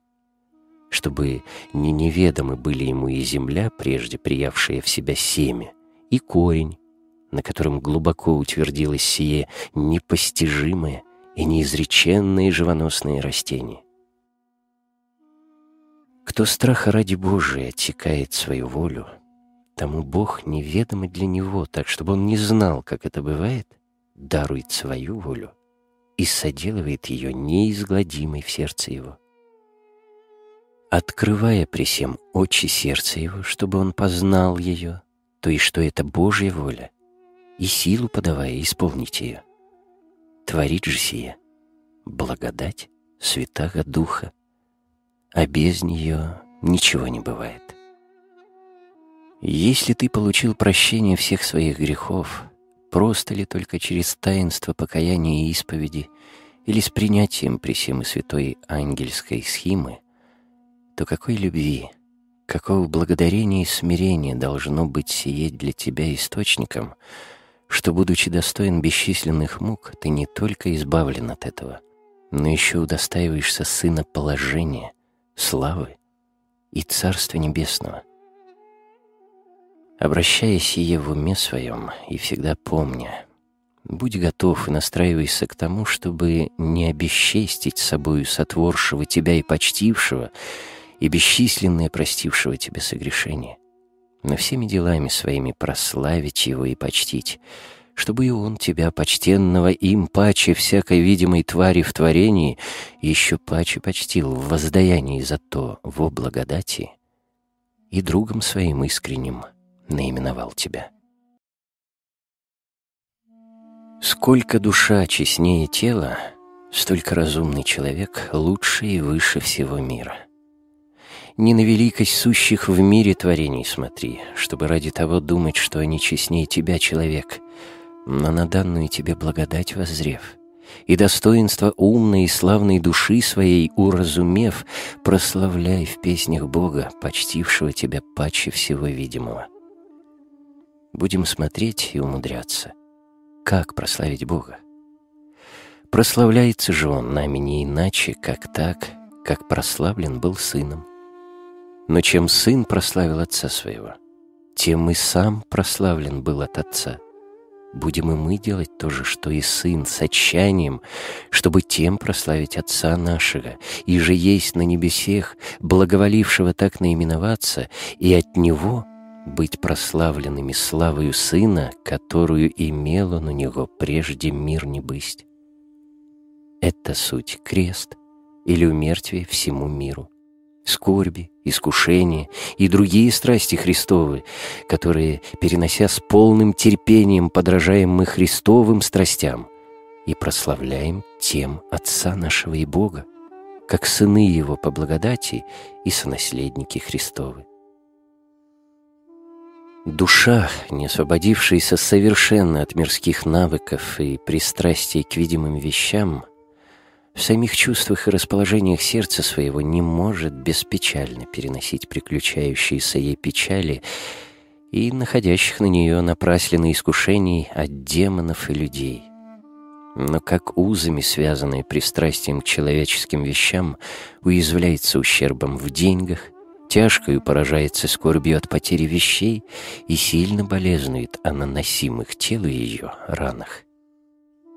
Кто отторг душу свою от пристрастия и привязанности к чувственному и честным союзом сочетал ее с Богом, тот не только равнодушен будет к сущим около его деньгам и вещам, и, терпя потерю у них, будет беспечален, как бы они были не его, а чужие, но и самому телу его причиняемые боли будет переносить с радостью и подобающим благодарением — видя всегда по слову божественного апостола, что когда внешний человек тлеет, внутренне обновляется по вся дни.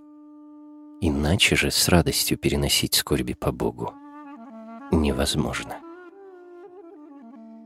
Потребны для сего ведение совершенное и мудрость духовная, которых лишенные всегда ходят во тьме безнадежия и неведения, не имея никакой возможности видеть свет терпения и утешения. Молитвы.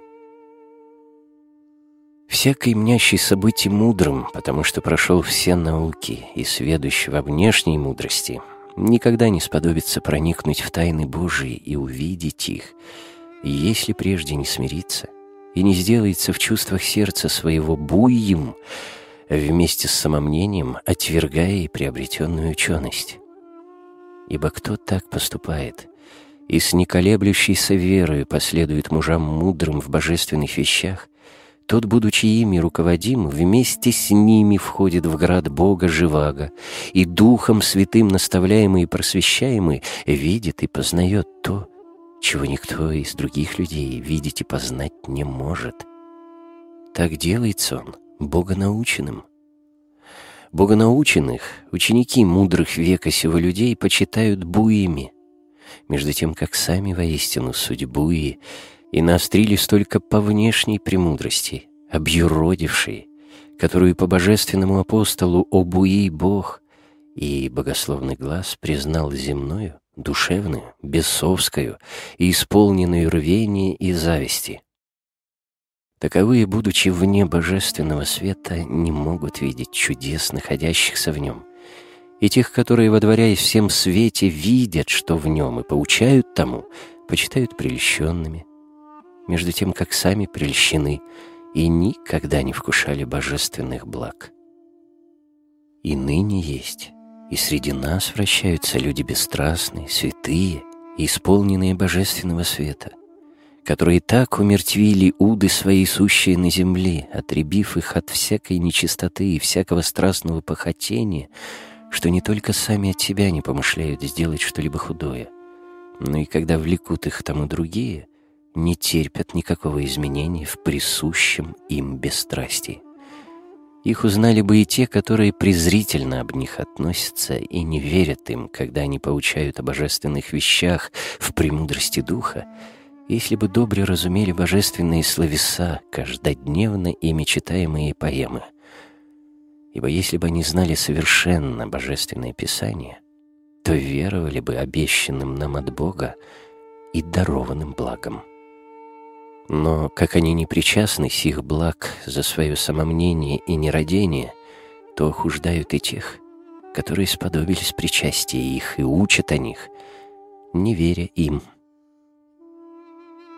Исполненные благодати Божией и совершенные в ведении и премудрости, которые свыше, для того только желают ходить в мир и видеть сущих в нем, чтобы напоминанием о заповедях Божьих расположить их к доброделанию и через то дать случай заслужить награду некую, если, конечно, послушают их, возьмут в толк и убедятся.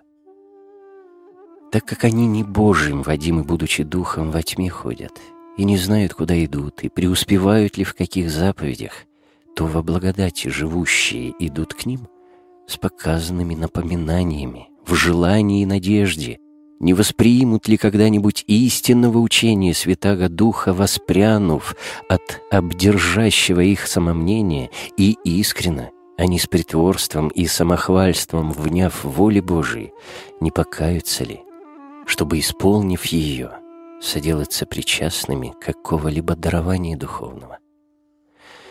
Если же не случится им быть виновниками такой для посещаемых мирян пользы, то они, плача об ожесточении и ослеплении сердец их, возвращаются в свои кельи и начинают день и ночь молиться о спасении их. Ибо о другом чем не печалятся с Богом непрестанно пребывающие и преисполненные всякого блага. Какая цель воплощенного домостроительства Бога Слова, которое во всем Божественном Писании проповедуется, но которой мы, читая сие Писание, не знаем? Не другая какая, как та, чтобы, приобщившись тому, что наше, соделать нас причастными того, что есть Его. Сын Божий для того соделался Сыном Человеческим, чтобы нас, человеков, соделать сынами Божьими, возводя род наш по благодати в то, что сам Он есть по естеству, рождая нас свыше благодатью Святаго Духа и тотчас вводя нас в Царство Небесное, или лучше сказать, даруя нам иметь сие небесное Царствие внутрь нас — чтобы мы не надеждою только вните в него, питаясь, но уже в обладании им быв введены, взывали. Живот наш сокровен есть со Христом в Боге. Крещение не отъемлет самовластие и самопроизволения нашего, но дарует нам свободу от тиранства дьявола, который не может уже более против воли нашей властвовать над нами. По крещении в нашей же состоит воля, или пребывать самоохотно в заповедях того, в кого крестились, Христа, Владыки и Бога, и ходить путем повелений Его, или, уклонясь с правого пути сего, опять возвратиться к дьяволу, противоборцу и врагу нашему. Те, которые по святом крещении повинуются хотениям лукавого и угодные ему творят — отчуждают себя от святых ложесн святого крещения, по сказанному Давидом, отчуждившейся грешницы от ложесн. ибо каждый из нас не изменяется или не прилагается из естества, как создан в другое. Но быв создан от Бога благим, ибо Бог ничего злого не сотворил, и пребывая непреложным по естеству и существу, как создан, что свободной своей волей произволяет и желает, то и делает, доброе ли то или злое. Ибо как нож, на зло ли кто его употребляет или на добро, не прилагается из своего естества в другое, но остается железом по естеству, так и человек действует и содевает, как сказано, что хочет, но из естества своего не выступает. Не то спасает, если кто однажды и одному кому окажет милость.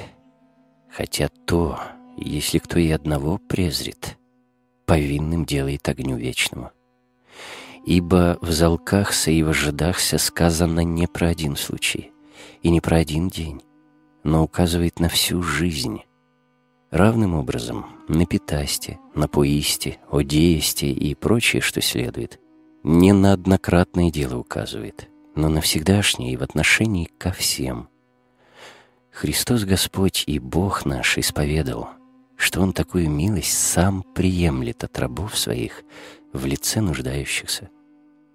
Кто подал милостыню сотни нуждающихся, но могши дать и другим, накормить, напоить многих, отказал умолявшим его и вопиющим к нему, тот будет судим от Христа, как не напитавший его. Потому что и в этих всех он есть тот же самый, которого питаем мы в каждом из бедных кто ныне всем нуждающимся все потребное для тела доставил. Тот, если завтра, имея возможность тоже сделать, вознеродит о некоторых братьях и оставит их умирать с голода, жажды и холода, того самого оставил умирать, того самого презрел, кто сказал, «Понеже сотвористе единому сих меньших, мне сотвористе». Того ради Господь благоволил восприять лице каждого бедного и каждому бедному себя уподобил, чтобы никто из верующих в Него не возносился над братом своим, но чтобы каждый, видя в брате своем Бога своего, почитал себя меньшим и худшим брата своего, как есть меньше сотворшего его, и как сего принимал его и чтил, и в помощь ему готов был истощить все имение свое, как Христос и Бог наш истощил кровь свою для спасения нашего. Кому повелено иметь ближнего своего как самого себя, тот, конечно, не один день, но всю жизнь свою должен иметь его таковым. Также и тот, кому заповедано давать всякому просящему, заповедь имеет всю жизнь свою поступать так. Равно как и от желающего, чтобы другие делали ему добро, всегда, разумеется, требуется, чтобы и он сам тоже делал для других. Так как имеющий ближнего своего как самого себя не может дозволить себе иметь что больше ближнего, то если кто, имея, не раздает независно, пока и сам не сделается бедным, и не уподобится ближним своим, тот не оказывается точным исполнителем заповеди владычней. Равным образом не оказывается хотящим давать всякому просящему тот, кто, имея хоть грош или кусок хлеба, отошлет ни с просящего у него, или, не делая сам для ближнего, чего тот желает, отошлет, чтобы сделал для него это другой кто.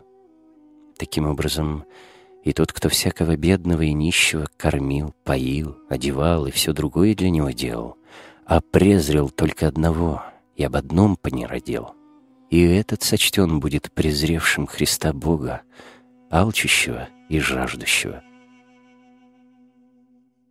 Как иные заключают Христа Господа в одном бедном, тогда как Он нераздельно разделяется и есть весь во всяком бедном?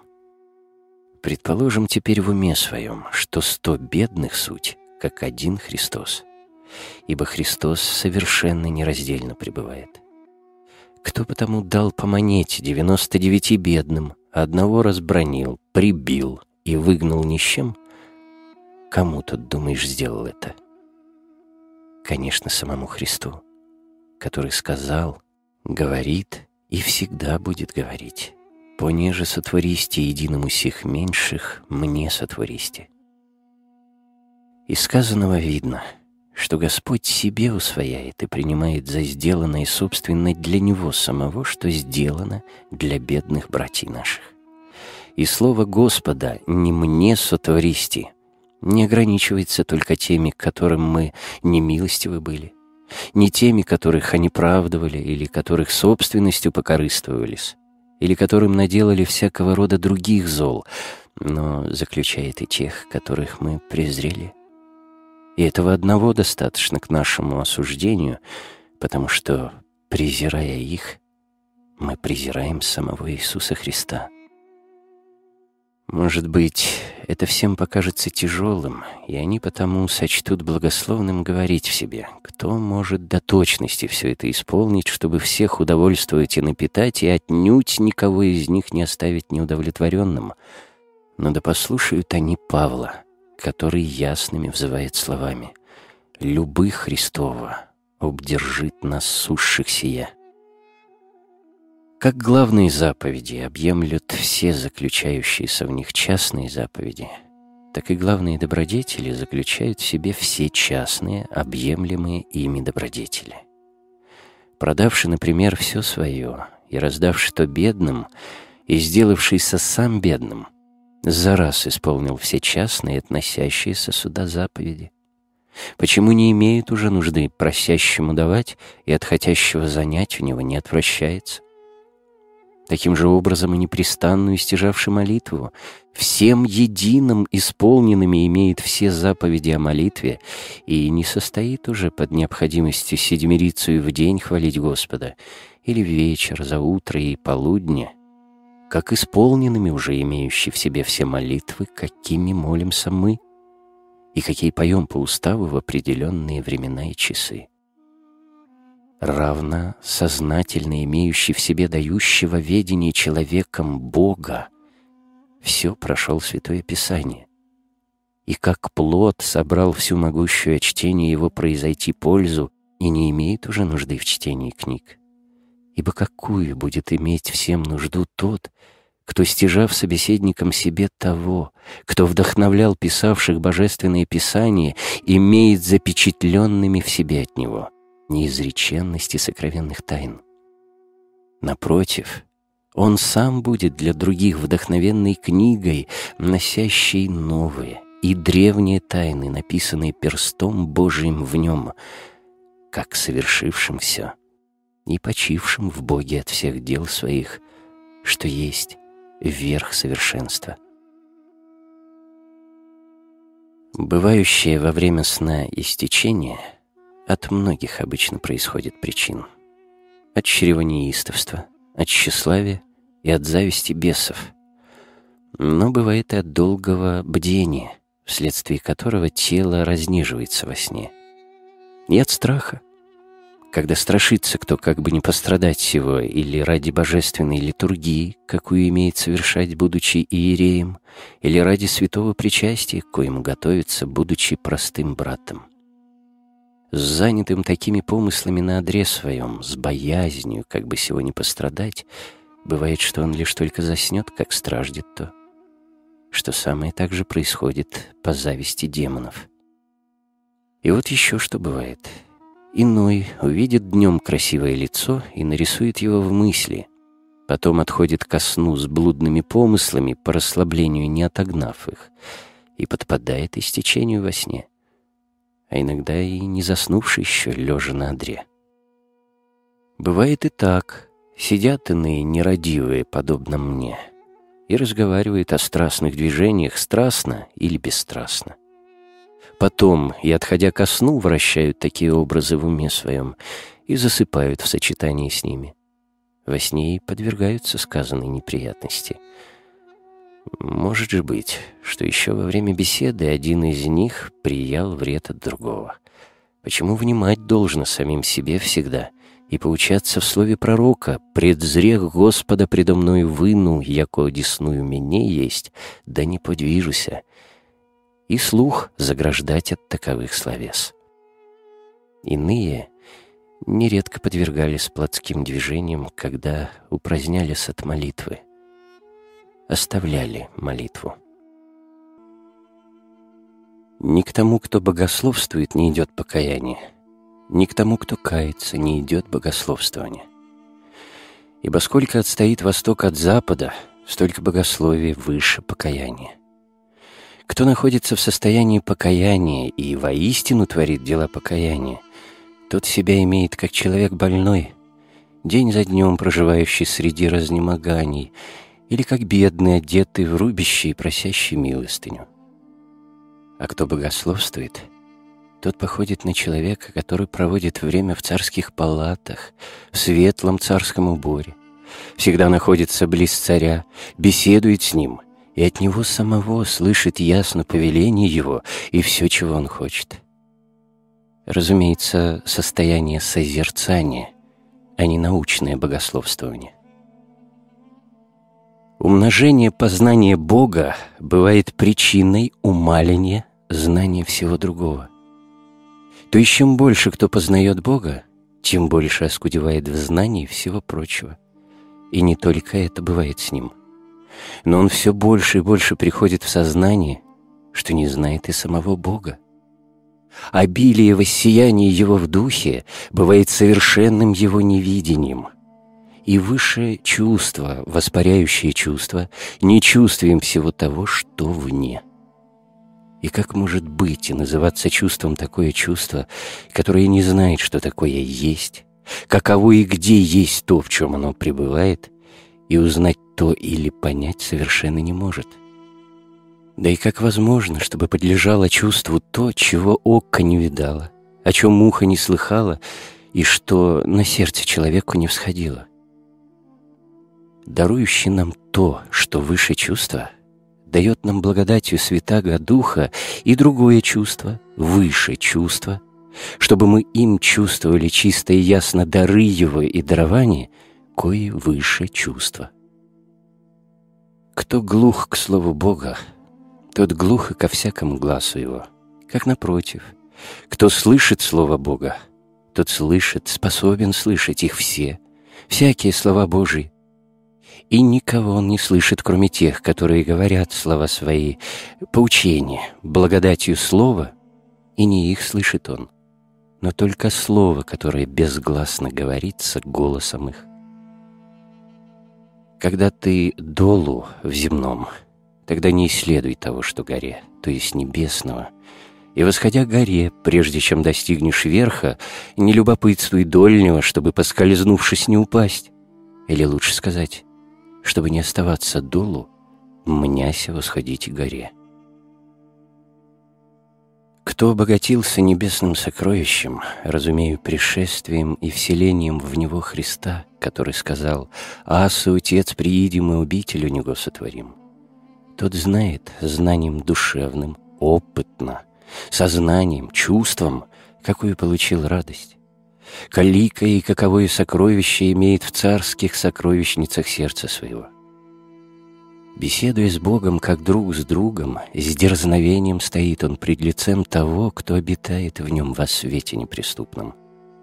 Кто верует тому, что я сказал, тот блажен.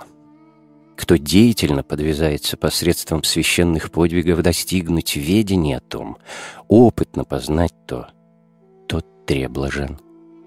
Кто посредством делания и созерцания достиг высоты такого состояния, и как сын дошел до самого Бога, тот, чтобы не сказать нечто большее, есть ангел. Как тот, кто стоит на берегу моря, видит безмерную пучину вод, но пределы их не досягает зрением, а видит только малую некую часть их, так и тот, кто сподобился через созерцание узреть безмерное море славы Божией и видеть мысленно самого Бога, видит умными очами Бога и бездну славы Его не всю, сколько ее есть, но лишь столько, сколько сие возможно для Него. Как тот, кто находится близ моря, не только видит его, но и в самые воды его входит, сколько хочет.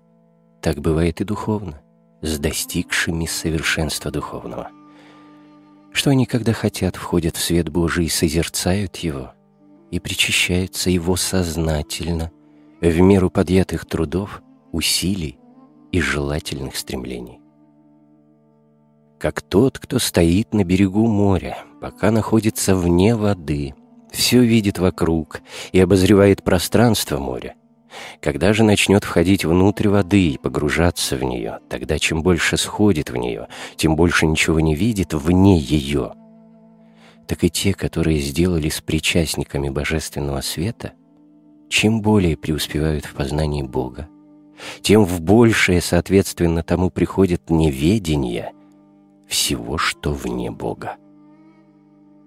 Как тот, кто входит в воду моря по колено или до пояса, ясно видит все находящееся вне воды, а когда не зайдет во глубь и станет весь под водой, ничего уже не может видеть, что вне. И одно только то знает, что весь он во глубине моря, тоже бывает и с теми, кои возрастают в духовном приспеянии и восходят в совершенство видения и созерцания. Преуспевающие в духовном совершенстве, когда просвещаются или осияются в уме, тогда видят мысленно славу Господа и научены бывают мысленно божественную благодатью веденью за ведением, восходя от созерцания сущего к познанию того, что воистину есть выше всего сущего. Приближающиеся к совершенству, видя еще только отчасти беспредельность духовных вещей и сознавая непостижимость того, что видят, удивляются и приходят в изумление. А чем более входят они неведомо как в свет ведения, тем более сознают свою немощь. То, что является им некоторым образом примрачно, показывает себя как бы зерцалом в гадании и отчасти осеивая ум мыслящий о том, когда благоволит явить себя в большем свете и соединиться по причастию с тем, кто им освещается, вовлекая всего его в себя так, что он бывает весь во глубине духа, как бы во глубине безмерных светлых вод. Тогда он восходит неизъяснимо в совершенное неведение, как вступивший туда, где все выше ведения. Ум наш, будучи прост, когда обнажится от всякого стороннего помышления и внидит в простой свет Божий, тогда, будучи объят и сокрыт весь сим светом, не может уже встретить ничего, кроме того света, в коем находится, чтобы подвигнуться к помышлению о том, но пребывает внутрь божественного света, не бывая попускаем посмотреть вовне. И сие-то показывает изречение «Бог свет есть, и свет высочайший». Почему, когда бывает сказанное «выше», тогда последует успокоение, почитие всякого созерцания. Тогда преснодвижный ум становится недвижимым и немыслящим, без мыслей, когда весь покроется божественным облаком и светом, пребывая, однако ж, в сознательном созерцании и чувстве, и вкушаете благо, среди коих находится. Глубины Святаго Духа не таковы, как глубины воды морской, но Он — суть живая вода вечной жизни. Все, что находится там, во глубинах Святаго Духа, непостижимо и неизъяснимо. Ум входит внутрь того — после того, как минует все видимое и мысленное, и среди тех непостижимых вещей недвижно движется и вращается, живя паче жизни в жизни, будучи светом во свете и не светом, поколику есть сам в себе. Тогда он видит не себя самого, но того, кто есть выше его — и, будучи изменяем мысленно от тамошней славы, становится совсем не знающим себя самого. Достигший в меру совершенства бывает мертв и не мертв, а живущий паче жизнью в Боге, с коим пребывает. Так как он и не живет более сам себе, как говорит апостол, «Живу же не к тому ас, но живет во мне Христос». Бывает он также слеп и не слеп. Он смотрит неестественными очами, так как стал выше всякого естественного зрения, получив новые очи — несравненно лучше естественных очей, коими и смотрит выше естества. Бывает бездействен и недвижим, как исполнивший всякое собственное действие. Бывает немыслящ как соделавший соедино с тем, кто выше всякой мысли, и почивший там, где нет места действия ума, то есть движению его в воспоминании или помысле или размышлении. Не имея возможности постигнуть и познать непостижимое и дивное, он некоторым образом опочивает на всем совершенным почитием, он им не движением блаженного нечувствия, то есть нелюбопытно наслаждаясь неизъяснимыми благами, чувством, однако же, верным и определенным. Кто не сподобился достигнуть в такую меру совершенства и проникнуть до таких благ — тот пусть винит себя одного. А не говорит в извинении, что это дело невозможно, или что бывает в нас совершенство такое, однако ж, о котором мы не знаем. Удостоверяем, будучи божественным писанием, доведает он, что дело сие возможно, и в истинной своей силе бывает в действительности, и совершается заведомо с сознанием его. Но по причине неисполнения и нарушения заповедей Божьих Всякий, собственно, сам себя лишает таких благ, соответственно, своей неисправности. Бог от начала сотворил два мира, видимый и невидимый, и царя над видимым, который носит в себе характерные черты обоих миров. Одного в своей видимой части, а другого в части мысленной, в душе и теле. В этих мирах сияют и два солнца — это видимое и другое мысленное. И что есть для видимого и чувственного солнца, то есть для невидимого и мысленного Бог, который есть и именуется солнцем правды. Чувственный мир и все, что в нем, освещается чувственным сим и видимым солнцем, а мир мысленный и те, которые находятся в нем, освещаются и осеваются мысленным солнцем правды и чувственное освещается чувственным солнцем, а мысленное — мысленным раздельно, особо одно от другого, так как не смешаны и не слияны между собой ни мысленное с чувственным, ни чувственное с мысленным. Из всего видимого и мысленного только один человек создан от Бога двояким. У него есть тело, составленное из четырех стихий — чувство и дыхание, и душа, мысленная, невещественное, нетелесное, соединенное неизреченно и неисследованно, срастворенное неслиянно и сочетанное несместно с тем, что есть в теле. И вот что есть человек. Животное смертное и бессмертное, видимое и невидимое, чувственное и мысленное, способное видеть видимое творение и познавать мысленное. Как два солнца раздельно действует каждый на свой мир, так раздельно действуют они и на каждую сторону человека. Одно освещает тело, а другое — душу. И каждое подает из собственного своего света соответствующей себе стороне или богато, или скудно, сколько может вместить освещаемый. Чувственное солнце видимо, но не видит. Мысленное же солнце и зримо бывает достойными, и само зрит всех, паче же тех, которые на него смотрят. Чувственное солнце не говорит и никому не дает силы и способности говорить. Мысленное же солнце и само говорит друзьям своим, и всем дает способность и силу говорить. Чувственное солнце, светя на чувственный сад, иссушает только теплотой лучей своих сырость земную, а не насыщает и не богатит растений и семян. Мысленное же солнце, когда воссияет в душе, оба сии оказывает действие.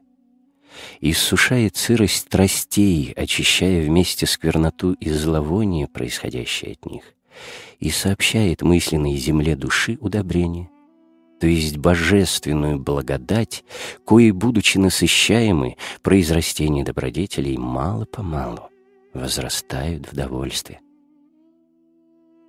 Чувственное солнце, восходя, освещает чувственный мир и все, что в нем — людей, зверей и прочее все, над которыми одинаково простирает свет свой, царствует в полдень, затем опять скрывается, оставляя во тьме те места, над которыми светило — Солнце мысленное, воссияв, всегда светит. невместно вмещаясь все во всем, и вместе отособляясь от тварей своих, и неотделимо отдельно пребывая от них, будучи все во всем, и будучи нигде в тварях своих исключительно, так чтобы не быть в других местах. Оно все в видимом и все в невидимом, все всюду присуще и нигде. Все исключительно. Христос есть начало, середина и конец. Он есть и в первых, и в средних, и в последних, и как есть в первых, так и во всех. Для него нет разности между сими, как несть у него не варвар, ни скиф, ни эллин, ни иудей, но всяческое и во всех Христос.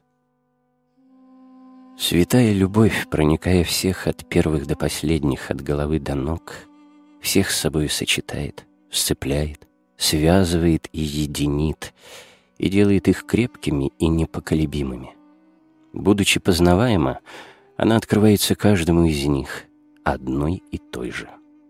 Она есть Бог, с коим и последние бывают первыми, и первые, как последние.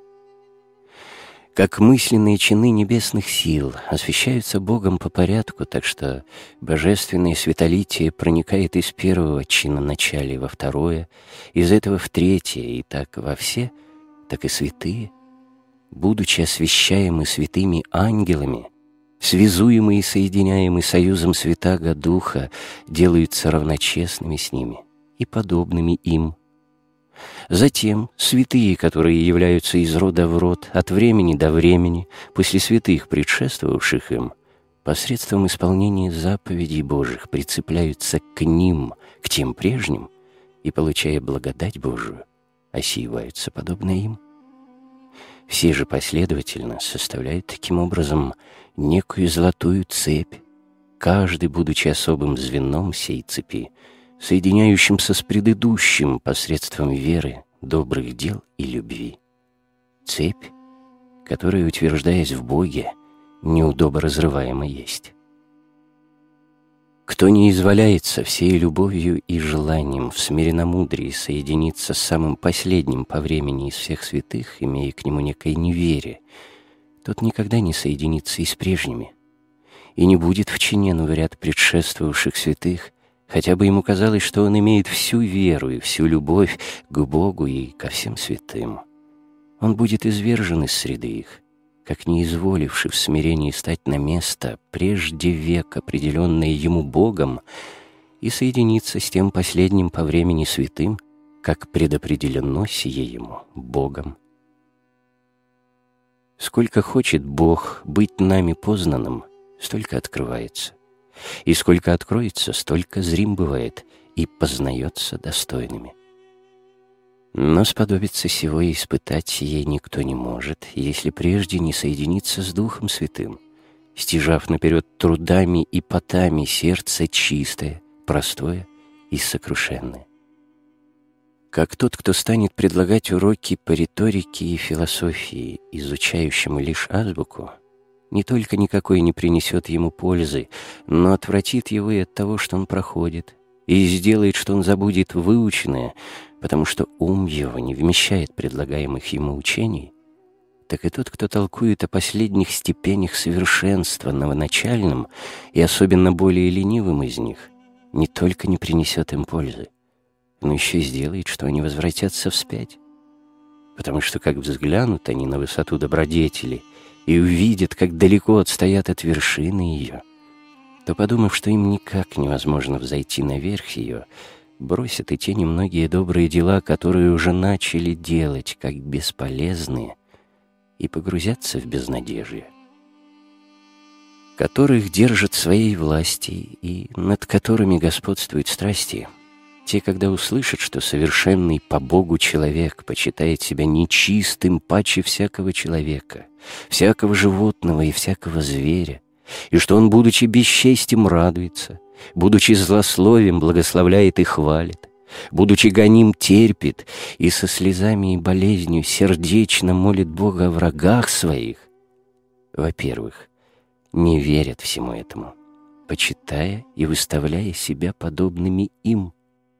Потом, будучи обличаемы божественным писанием и опровергаемы святыми, показавшими все сие на самом деле, сознаются, что не могут достигнуть в такую меру совершенства.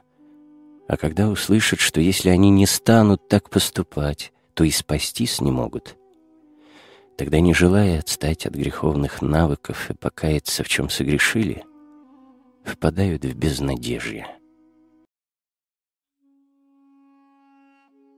Где глубокое смирение, там и слезы обильны. А где есть сие, там есть и пресещение Святаго Духа. Когда же придет благодать поклоняемого Духа, тогда в том, кто начинает быть под действием Его, является всякая чистота и святость. Тогда он зрит Бога, и Бог презирает на него. Ибо Господь говорит, «На кого воззрю, токмо на кроткого и молчаливого, и трепещущих от словес моих». Человек может побеждать страсти, но не может их искоренить. Он получил власть не делать зла, но не получил власти не помышлять о нем. Благочестие же настоящее состоит не в том только, чтобы не делать зла, но чтобы и не помышлять о нем. Кто помышляет о зле, в том нет чистоты. Ибо как может быть чисто сердце у того, кто оскверняется нечистыми помыслами, как зеркало затемняется пылью? Чисто сердце, я полагаю, у того, кто не только не бывает тревожим и тяготим какой-либо страстью, но и не помышляет даже ни о чем худом или мирском, хотя бы и хотел того, и одну память о Боге держит в себе с неудержимой любовью. Ибо око души — ум, когда ничто не мешает его созерцанию, чисто, в чистом свете видит Бога. Бесстрастием почитаю я то, когда кто не только удаляется от действий по влечению страстей, но чужд бывает и самой похоти их. И не только это, но когда ум его обнажен от самого помышления о них и свободно возносится превыше небес, как не захочет, заходя за пределы всего видимого и чувственного, как бы чувства его были совсем закрыты, и ум привитал в области вышечувственной, имея, однако же, собою и чувства, как орел имеет свои перья ввыси при себе. Ни ум без чувства не проявляет своих действий, ни чувство без ума. Сердце чисто есть и называется то, которое не находит в себе никакого помышления или помысла мирского, но все прилеплено к Богу и сочетано с Ним так, что не вспоминает уже ничего мирского, ни печального, ни радостного, но привитает в созерцании, возносясь до третьего неба, восторгаясь в рай и, видя наследие благ, обетованных святым, применительно к чему, представляет потом, сколько возможно сеять для немощи человеческой и благо вечное. Вот что служит знаменем чистоты сердечной и верным признаком, по которому всякий может определить меру своей чистоты и видеть себя как в зеркале. Как тот, кто находится вне дома, не видит тех, которые заперты в доме, так и тот, кто распялся и умер миру, не имеет никакого чувства о вещах и делах мира как мертвое тело не имеет никакого чувства ни к живым телам, ни к мертвым, лежащим вместе с ним, так и шедший из мира благодатью Святаго Духа и сущий с Богом не имеет чувства к миру, ни пристрастия к вещам мира, хотя подлежит потребностям тела. Бывает смерть прежде смерти физической, и прежде воскресения тел бывает воскресение душ — делом, опытом, силой и истиной.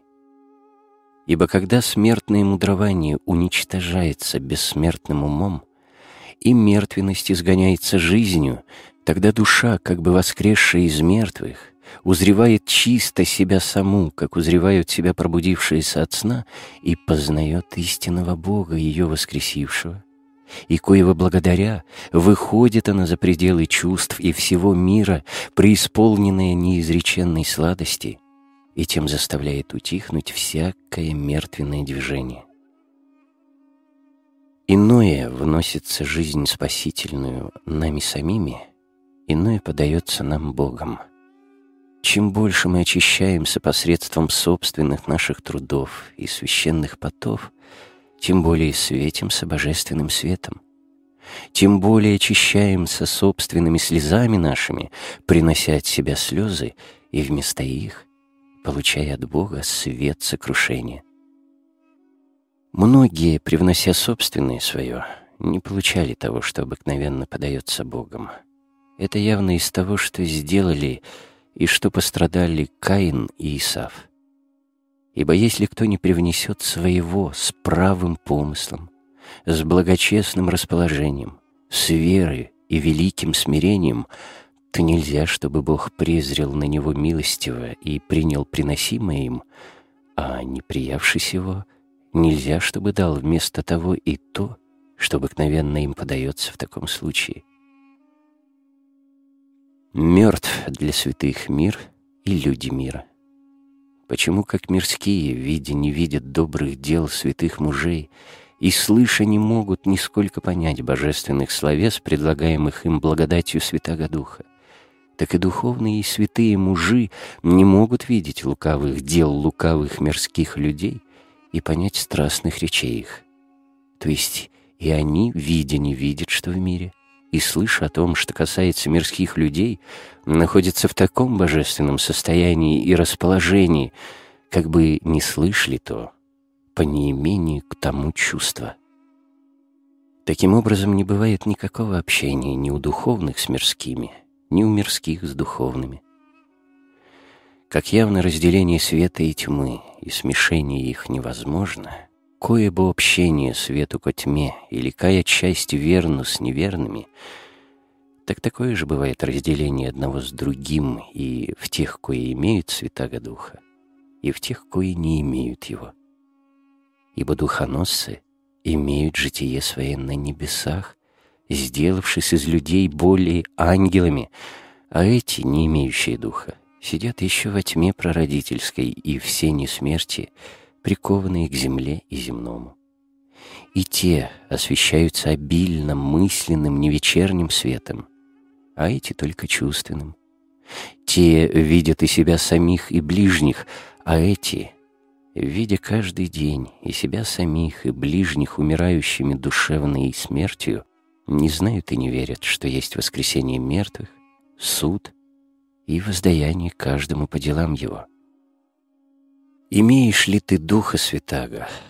Это можешь ты верно узнать из действий его в тебе.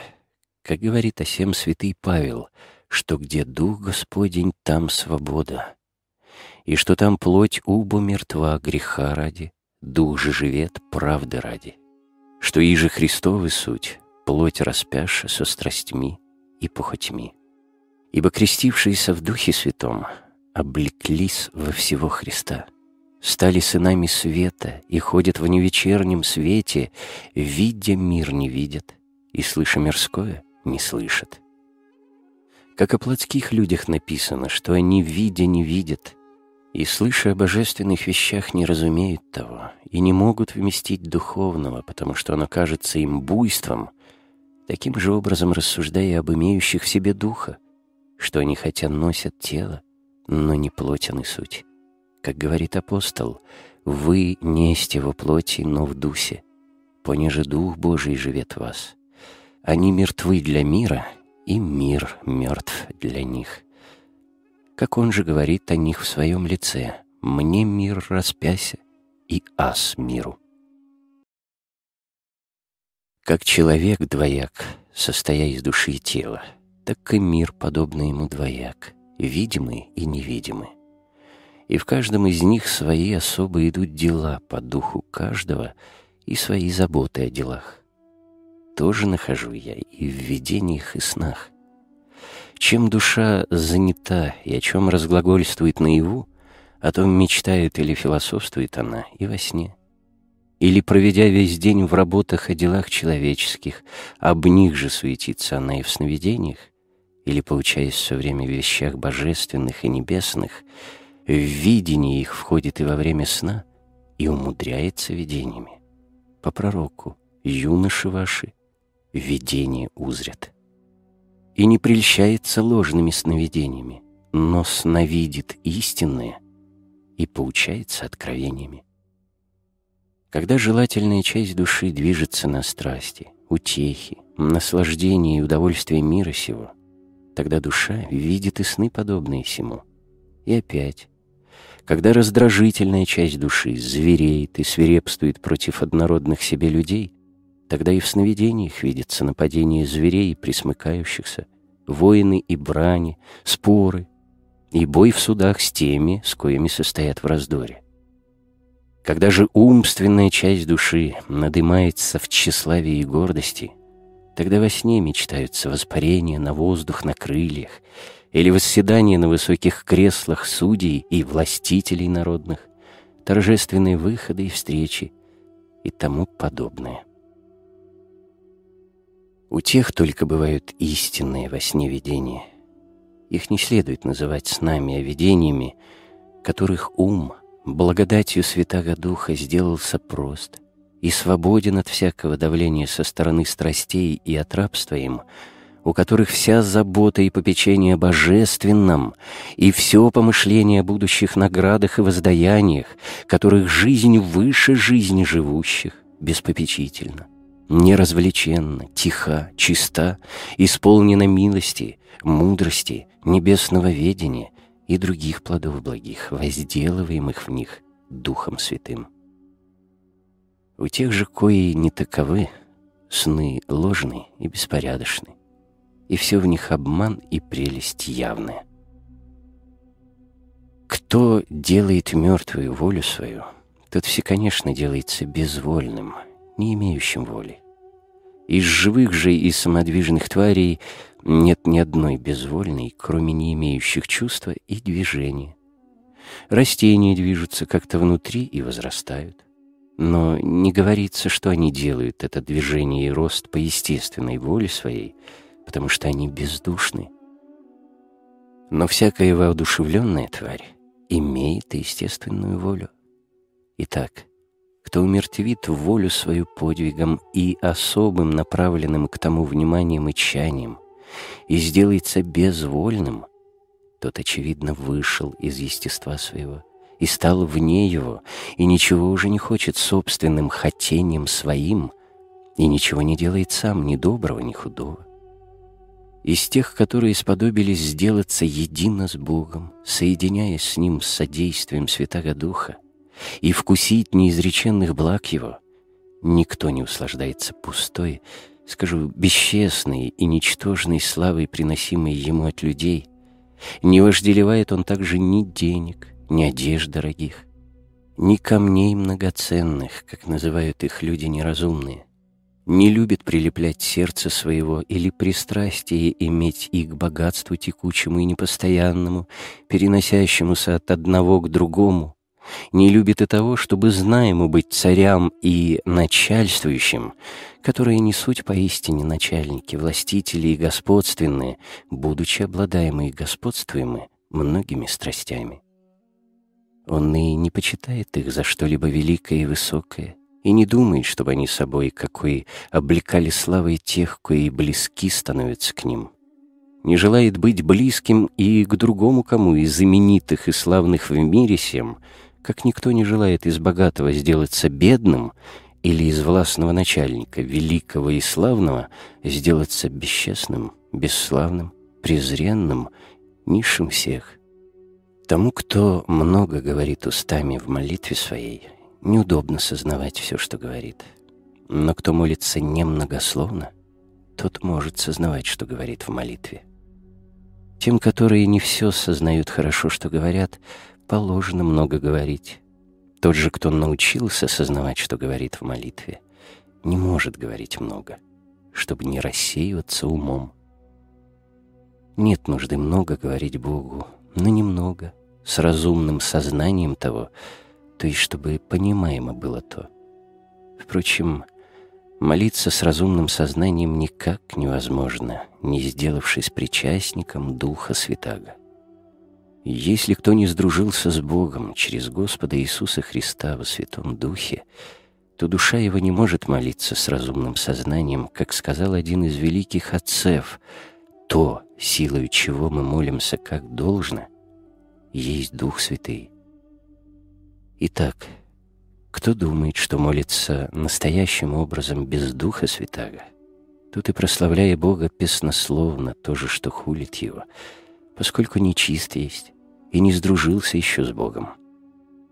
Как тот, кто всегда смотрит на солнце чувственное и нехотя претерпевает изменения в зрении, то есть начинает смотреть иначе, потому что не может ничего другого из видимого видеть, а во всем видит одно солнце, так и тот, кто умом своим и сердцем всегда смотрит на умное солнце правды и нехотя претерпевает изменения в умном зрении, потому что он ничего уже из земного воображать не может но во всем видит единого Бога.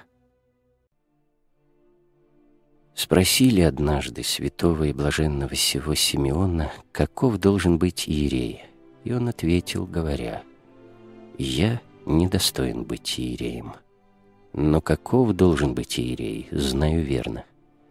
Во-первых, он должен быть чист, не только телом, но и душой, и при этом не причастен никакому греху. Во-вторых, он должен быть смирен не по внешнему только облику и обычаю действовать, но и по внутреннему настроению. Потом, когда предстоит священной и святой трапезе, должен все, конечно, видя чувственно святые дары, мысленно созерцать божество. И не это только но и самого того, кто невидимо присущ в дарах, должен он стяжать и иметь обитающим в себе, в сердце своем сознательно, чтобы таким образом с дерзновением мог он возносить моление к Богу и как друг с другом беседуя говорить «Отче наш, и же иси на небесех, да светится имя Твое». Потому что молитва сия показывает, что произносящий ее — имеет живущим в себе сущего по естеству Сыном Божьим, с Отцем и Святым Духом. Таких видел я пресвитеров. Простите мне, отцы и братья.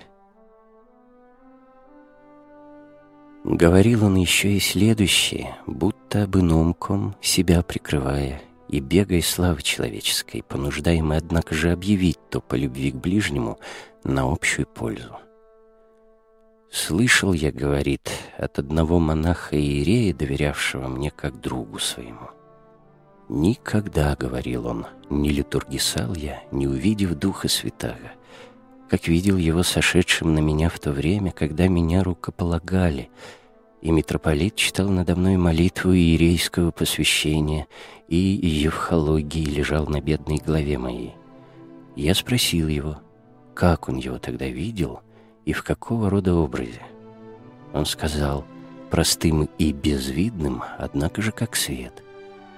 И когда я, увидев то, чего никогда не видел, удивился сначала и сам в себе рассуждал, чтобы это было такое, тогда он таинственно, но внятным глазом сказал мне, «Я так не схожу на всех пророков и апостолов, и нынешних избранников Божьих и святых, ибо я есть Святый Дух Божий.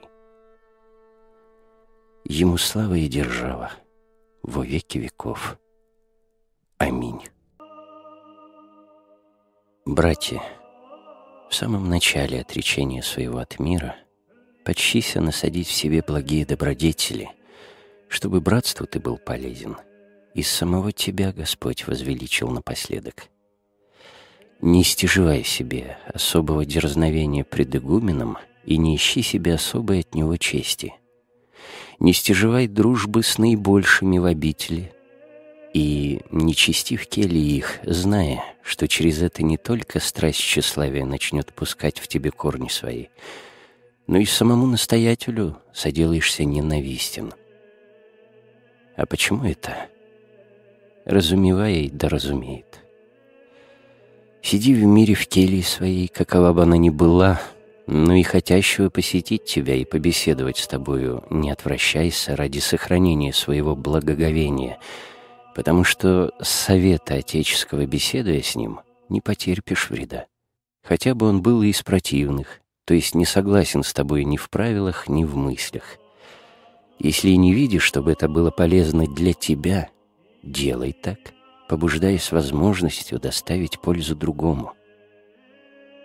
Должно всегда иметь страх Божий и каждодневно обследовать и обсуждать, что доброго и что худого сделано тобою, и доброе предавать забвению, чтобы не впасть в страсть тщеславия, а противном тому проливать слезы с исповедью и напряженной молитвой. Суд сей над собой совершай так.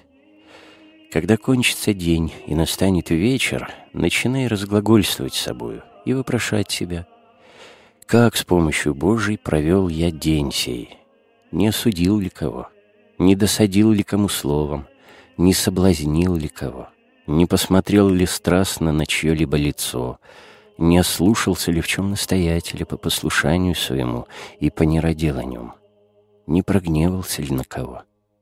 Стоя в собрании церковном, не занимал ли ума своего чем бесполезным, или, тяготясь от ленности богослужением, не уходил ли из церкви и из правила. Хотя бы нашел себя во всем этом неповинным, что, однако же, невозможно, потому что никто не бывает чист от скверны, а еще един день будет жития его, и никто же похвалится чисто иметь и сердце. И тогда, помянув это, возопи к Богу со многими слезами, «Господи, прости мне и лико согреших словом и делом в ведении и неведении, ибо мы во многом порешаем, не зная того» каждодневно должен исповедовать всякий помысел духовному Отцу своему, и что Он будет говорить тебе, принимать то, как из уст Божьих, с полным убеждением в истине того непреложной. Другому же никому не передавать, что где спросил я отца моего о том-то и о том-то, и он ответил мне то и то. И тем паче не переспрашивать, хорошо ли он сказал мне это, и что мне делать во уврачевании себя» потому что это суть слова неверия Отцу своему и пагубны для души. Это наиболее случается обычно с новоначальными. Всех сущих в Киновии должно видеть святыми, и только себя одного почитать грешным и последним, прилагая к всему, что из всех спасаемых ты один осужден будешь на вечной муки в день он. Когда стоишь на службе, все об этом думай и не переставая тепло плакать в сокрушении сердечном, не обращая внимания на соблазняющихся или насмехающихся. Только когда увидишь, что начинаешь от этого поскользаться в тщеславии, тогда выходи из церкви и делай это в тайне, поскорее возвращаясь потом на свое место. Это для новоначальных очень полезно, особенно во время шестопсалми, чтения псалтирий и поучений — и во время божественной литургии. Но смотри, никого не осуждай. А вот что положи в уме своем. Те, которые видят меня так плачущим, почитая меня многогрешным, усердно молятся мне. И, конечно, так непрестанно помышляя и всегда поступая, великую получишь ты пользу. И Божию привлечешь благодать, и божественного блаженства причастником сделаешься. Не ходи никому в келью, кроме игумена, и это как можно реже. Но если желаешь спросить его о каком-либо помысле, делай это в церкви. От службы же церковной прямо уходи к себе в келью, и потом на дело послушания своего. А после повечерия, положив поклон игумену и спросив молитв, опять поникши головой с молчанием беги в келью. Лучше одно Тресвятое прочитать со вниманием и лечь спать, нежели без сна провести четыре часа в бесполезных разговорах.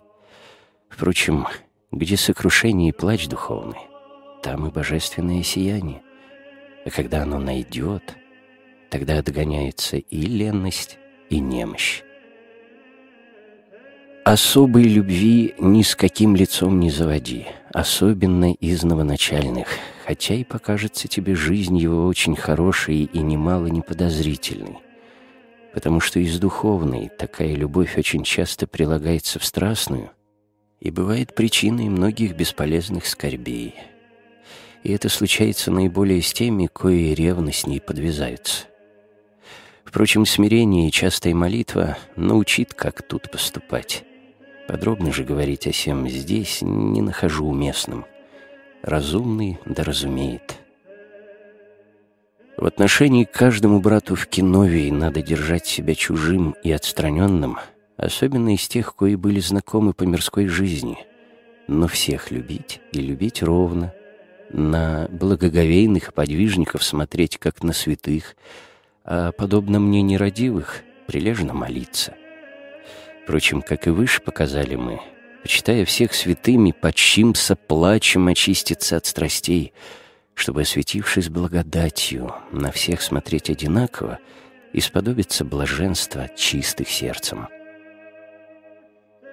Вот что почитай совершенным имени своего достойным удалением от мира, всеконечное воли своей умершления. Потом, без пристрастия к родителям, родным и друзьям и совершенное от них отречение. Далее еще — обнажение себя от всего имущества своего через раздаяние его бедным, по слову Господа, сказавшего «продашь темение твое и дашь нищим», и забвение действительное всех лиц, какие сердечно любил, или плотской, или духовной любовью. Также исповедание всех сокровенностей сердца твоего и всего, что до сего самого часа наделано тобою — духовному отцу или игумену, как самому Богу, испытующему сердца и утробы, ведая, как Иоанн крестил крещением покаяния, и все шли к нему исповедовать грехи свои. Ибо от этого бывает великая радость на душе и облегчение совести по пророческому слову «глаголи ты прежде грехи твоя, да оправдишися». Еще и то, чтобы положить в помысле такое убеждение — что после твоего поступления в обитель померли твои родители и друзья, почитать отцом и матерью лишь Бога и настоятеля. Затем ничего уже у них не проси ради телесной потребности. Если они по своему о тебе попечению пришлют тебе что, прими то и помолись о них, за их о тебе заботу, но присланное отдай в гостиницу или больницу, и сделай это со смирением, потому что это не есть дело совершенных, но последнейших.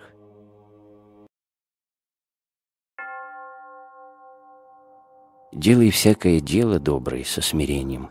Помни слова Господа. Егда сотворите все повеленные вам, глаголите, яко раби неключимые смы.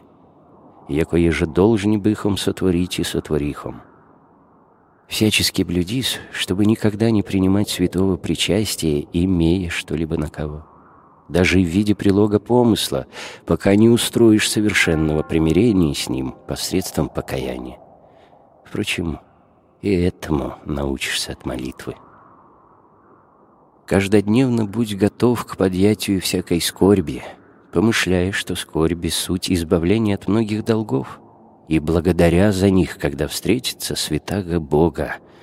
Сим образом стяживается непостыдное упование по слову великого апостола. Скорбь терпение соделывает, терпение же искусство, искусство же упование, упование же не посрамит. Так как по неложному обетованию их же око не видя, и ухо не слыша, и на сердце человеку не взыдоша, есть достояние тех, кои с помощью благодати показывают полное терпение в скорбях. Без благодати же ничто не может быть сделано как следует. Не имей в келье своей никаких вещей даже до иглы, кроме рогожи, овечьей кожи, рясы и того, во что одеваешься или чем одеваешься ночью, если возможно, не даже подножье, есть что сказать о всем этом, но разумный да разумеет. Опять и у игумена не проси ничего потребного, кроме положенного по уставу, но и это, когда сам он позовет тебя и даст, никак не соглашаясь при всем с помыслом, внушающим переменить что-либо издаваемого, но каково бы оно ни было, принимай то с благодарностью, как от Бога, и тем довольствуясь без замысла купить другое от себя, потому что это неуместно.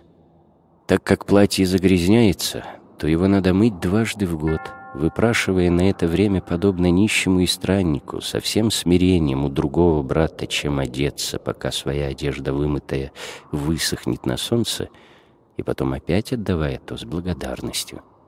Так и с рясой поступать надобно, и совсем другим. Трудись по силе, не ленясь в деле послушания, а в келье прилежи молитве, с вниманием, сокрушением и частыми слезами.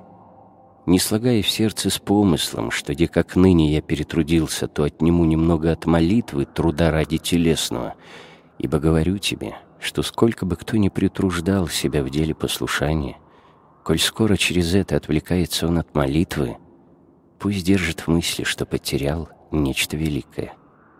И это так есть воистину. Прежде всех приходи в церковь на богослужение, и после всех выходи, кроме крайней какой нужды, особенно на утреннюю и литургию. Всякое повиновение имей к своему игумену, от которого и пострижен ты, и без раздумий исполняй, что не повелит он даже до смерти, хотя бы то казалось тебе и невозможным. Действуя так, будешь подражателем того, кто послушлив был даже до смерти, смерти же крестной.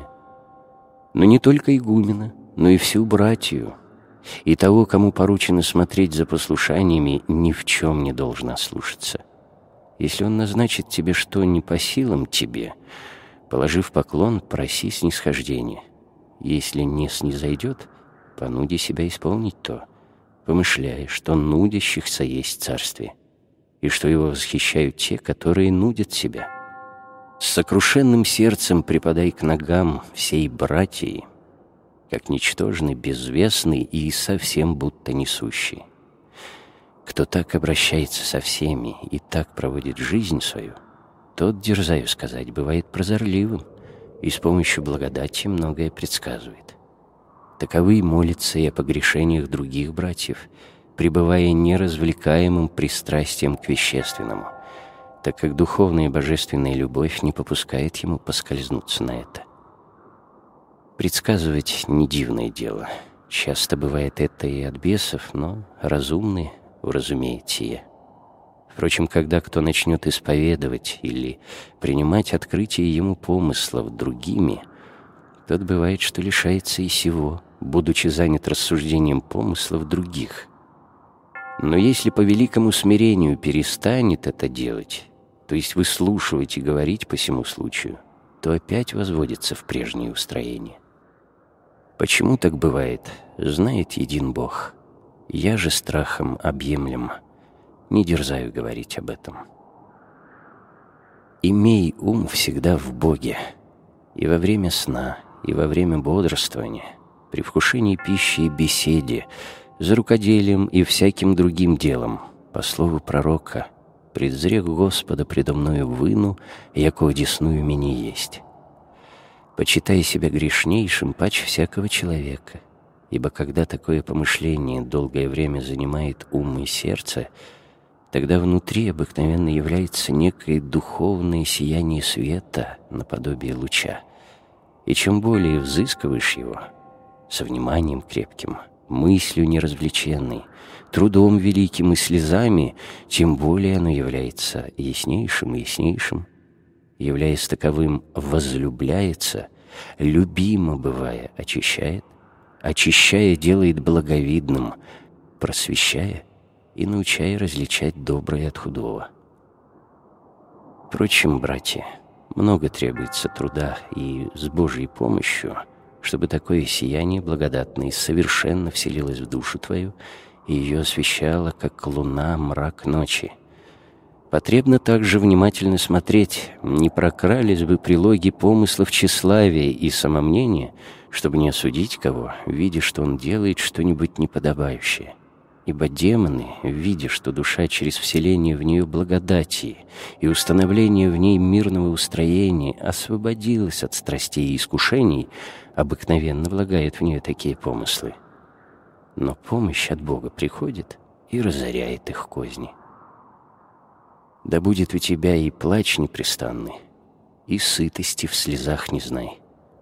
Внимай еще, как бы не пострадать чего из-за обильной радости духовной и умиления.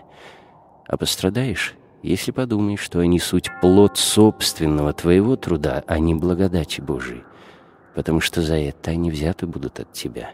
И ты много поищешь их в молитве и не обретешь, и узнаешь, какое потерял ты дарование благодати.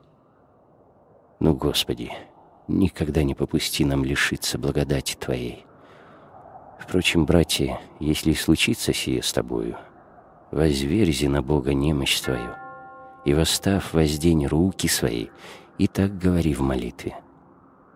Господи, помилуй меня грешного, немощного и бедного, и не спасли на меня благодать Твою, не попуская мне искуситься паче, нежели могу. Виждь, Господи, в какое бездушие и в какие помыслы ввергли меня грехи мои многие. Я, Господи, если бы и захотел почесть, что мое самомнение, бывшее причиной лишения Твоего благодатного утешения, произошло у меня от бесов, не могу тем извинить себя, ибо знаю, что с теплым усердием, творящие волю Твою, легко сопротивляются им. Не они, а мои собственные грешные расположения, кроющиеся в сердце, искусили меня.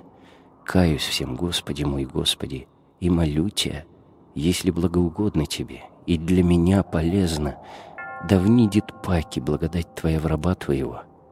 И да видя ее, радуйся со умилением и плачем, будучи просвещаем пресносветлым сиянием ее, и сохраняем от скверных помыслов и всякой злой вещи, и от всех недобрых дел и слов, какими каждодневно согрешаю я в ведении и неведении, укрепляясь в благонадежном дерзновении пред Тобою, Господи, скорбями, каждодневно приключающимися рабу Твоему от бесов и людей, и отсечением собственной воли своей, помышляя о благах, уготованных любящим Тебя. Ибо Ты сказал, Господи, — что прося и приемлет, ища и обретает, и толкущему отверзится. К всему, братья, прилагай и другое, что вложит Бог в сердце твое. Пребывай терпеливо в молитве.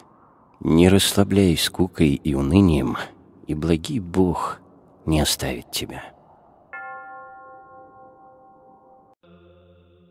В келии, какую вначале получил ты от настоятеля, терпеливо прибудь до конца — если помысел станет смущать тебя по причине ее ветхости или опасности падения, то, поклонившись настоятелю, скажи ему об этом со смирением. Если он выслушает тебя, радуйся, а если нет, и в таком случае благодари, воспомянув о владыке своем, не имевшем где главу подклонить. И не повторяй уже прошение, ибо если ты два, три или четыре раза подокучаешь об этом настоятелю, и не получишь удовлетворения, то от этого родится сначала дерзость пред ним, потом недоверие к нему и, наконец, презрение, и жизнь твоя расстроится. Почему, если хочешь проводить жизнь тихую и спокойную, не проси настоятеля ничего, что служит к удовлетворению телесных нужд? При поступлении твоем в монашество вначале об этом и речи не было. Не обещался ли ты, напротив, мужественно сносить по заповеди Божией, если бы тебя все презирали и уничижали? Итак, если хочешь сохранить веру и любовь к настоятелю своему и всегда смотреть на него как на святого, соблюди следующие три вещи. Не проси у настоятеля того, что служит к упокоению телесному, не позволяй себе особой пред ним смелости и не учащай к нему – как некоторые делают, имея в виду будто бы то, чтобы пользоваться его наставлениями и руководством. Не иноческое это дело, а человеческое. Впрочем, я этого не осуждаю. Прибавь к сказанному еще и то, чтобы не скрывать от него никакого помысла, находящего на тебя. Если будешь соблюдать все сие, то без волнений переплывешь море жизни — и отца своего, каков бы он ни был, не перестанешь почитать святым. Если подошедший в церкви к отцу своему спросить о своем каком-либо помысле, найдешь, что другой предупредил тебя по тому же предмету или другому какому, и увидишь, что на тебя не обращается внимания, смотри, не оскорбись. и не подумай чего-либо недоброго, но стань особо поодаль и жди, сложив руки, пока не кончится речь с тем, и тебя не позовут. Бывает, что отцы нарочно так делают, для испытания, и для заглаживания прежних наших всем обстоятельстве погрешностей. Поститься в посты надлежит тебе так. В Великий пост по два дня, кроме великого какого праздника, субботы и воскресенья. В другие посты через день вкушать. В прочие же дни года есть по одному разу в день, кроме субботы, воскресенья и праздника, но не досыта.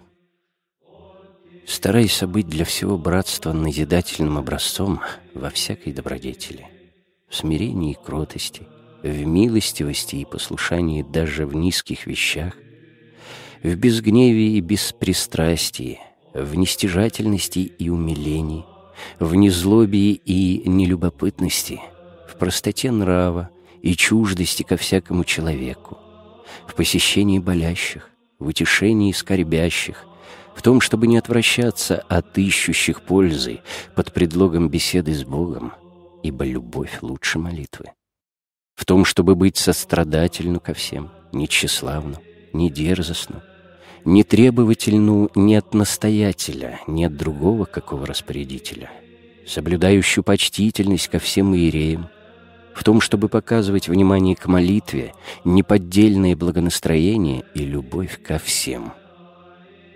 Чтобы не славы ради стараться любопытно исследовать Писание, чему научит тебя молитва, бывающая со слезами — и просвещение благодати. Когда спросит кто о чем подобающем, учи его тому, что касается богодейственных и богоугодных деланий, как подает тебе благодать со всем смирением, из опыта в своей жизни, как бы другого кого, не тщеславясь в помысле, кто бы ни был ищущий у тебя пользы. И того не отвращайся, кто ищет у тебя врачества против какого-либо помысла — но восприми его погрешения, какие бы они ни были, и молись о нем с плачем, ибо это есть знак совершенного сострадания и любви. И того ради, чтобы не получить вреда от слышания таких вещей, не отрывая от себя приходящего. Действуя из любви, не потерпишь никакого вреда при помощи благодати Божией. Впрочем, чтобы не произошло от этого вреда для других, надо бы навести речь о сем, то есть принимать помыслы и давать уроки по поводу их в тайном месте. Но если и подвергнешься, как человек, приражению какого-либо помысла, чего, однако ж, не потерпишь, если сподобился действия благодати, то и при этом не переставай так действовать. Ибо мы учимся не своей искать пользы, но многих да спасутся. Относительно действа благодати знай, что когда станешь ты воистину иметь себя грешнейшим паче всякого человека, тогда это будет значить, что восприял ты действо благодати. Будь только беспопечителен о земном и нестяжателен, и сподобишься сего. Как же все сие бывает, не умею сказать. Бог весть. Часы бдения проводи так. Два часа читай отеческие книги, два часа молись в умилении со слезами. Это тебя, не по молитвеннику. Затем приложи канон, какой хочешь, или из Актоиха дневной, или из Минеи, или общепокаянный, или еще какой, и двенадцать псалмов — если угодно, наконец, молитву, не скверной, не блазны, и молитву святого Евстратия, величая, величаю тебя. Это когда ночи бывают велики. Когда же не короткие, тогда и последование молитв пусть будет у тебя покороче, по данной тебе от Бога силе, ибо без Него ничто доброе не делается, как говорит пророк, от Господа ступы человеку исправляются. И как сказал Господь, без меня не можете творить ничего же.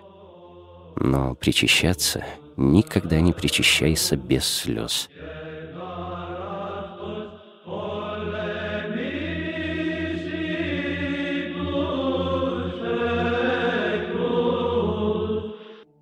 Ешь предлагаемое, каково бы оно ни было.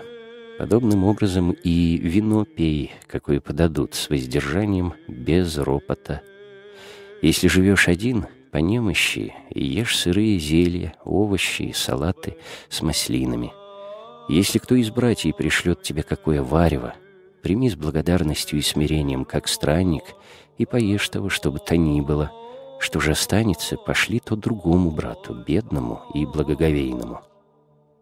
Если кто позовет тебя на угощение, ешь все предлагаемое, но всего помалу, по заповеди, соблюдая воздержание. Вставший из-за трапезы, сделай поклон звавшему по обычаю странников и бедных и поблагодари его, говоря, «Бог да воздаст тебе, Отче Святый». Говорить же ничего не говори, хотя бы приходилось сказать и что-либо полезное. Если кто из братьев в скорби или от настоятеля, или от эконома, или от другого, кого придет к тебе, утешь его такими словами. Поверь, братья, что это случилось тебе на испытании. Часто и со мной бывало это, и я по малодушию скорбел от того, но когда воспринимал удостоверение, что это посылалось мне на испытание, переносил то с благодарностью. Поступай и ты таким же образом, и не печалиться, а паче радоваться будешь от таких скорбей. Хотя бы тот на брань и поношение скорбивших поползнулся, ты и при этом не отворачивайся от него. Но как подаст тебе благодать, постарайся утешить его. Ибо много есть рассуждений, пригодных на это дело. И ты, как поймешь состояние брата и его помыслы, сообразно с тем подойди с ними к нему и помоги ему. Неуврачеванным же ни за что не отпускай его от себя. Если какой брат болен, и тебе случится долгое время не посетить его, то, желая наконец это сделать, пошли наперед предуведомить его и сказать, «Поверь мне, Отче Святый, что я ныне только узнал о болезни твоей, и прошу об этом извинения. Потом сам иди, и, пришедший, положи поклон, и по молитве скажи, «Как тебе, Отче Святый, как милует тебя Бог!» Затем сядь, сложа руки, и молчи. Если и другие там будут, пришедшие для посещения, смотри, ничего не говори, ни от Писания, ни из естествословия, чтобы после не скорбеть. Это наибольшей частью случается с простейшими из братьев. Если случится тебе угощаему быть трапезой вместе с другими благоговейными братьями, все предлагаемое надобно тебе есть без раздумий, что бы там ни было. Если имеешь от кого-либо заповедь не есть, например, рыбы или другого чего, а это предложено, то когда тут же или недалеко давши тебе заповедь, пойди и умоли его позволить тебе есть то. Когда же нет его, и знаешь, что он не разрешит тебе, а ты не хочешь смутить тех, с которыми сидишь за трапезой, ешь не колеблясь и после стола расскажи ему все, как и почему ты так поступил, прося прощения.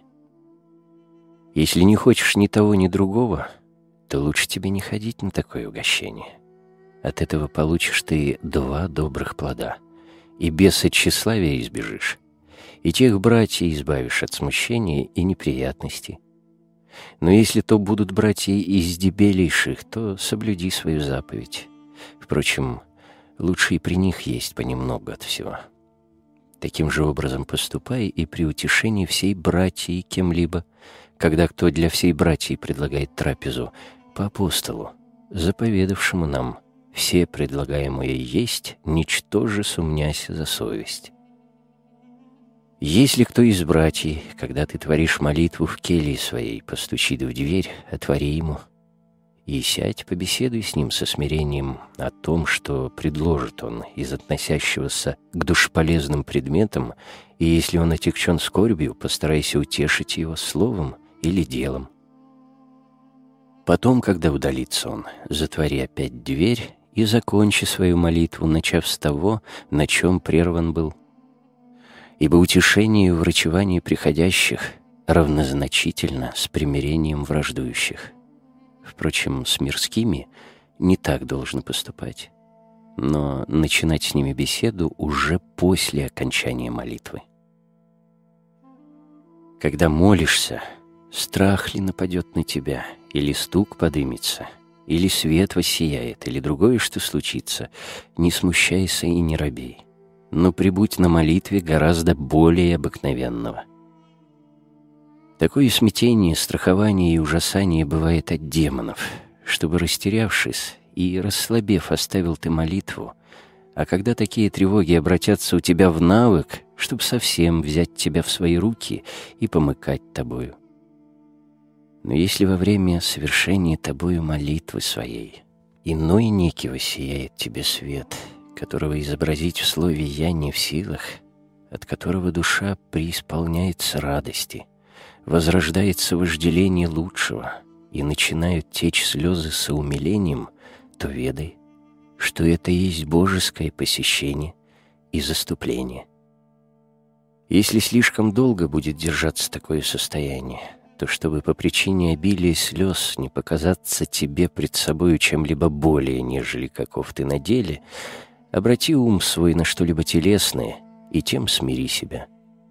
Из-за страха же вражеского смотри, никогда не оставляй молитвы, но как дитя, убоявшись каких-либо страшилищ, бежит в объятия отца или матери и там отлагает всякий страх, так и ты, востекший к Богу с молитвой, избежишь страха, наводимого бесами. Если когда ты сидишь в келье, какой-нибудь брат придет и спросит тебя о плотской брани, не отсылай его ни с чем — но с умилением из того, что подаст тебе благодать Божия и что стяжал ты собственным опытом, попользуй его и так отпусти. Когда же будет он выходить, поклонись ему и скажи, «Поверь мне, братья, уповаю на человеколюбие Божие, что отбежит от тебя эта брань, только не поддавайся и не расслабляйся, не поблажай.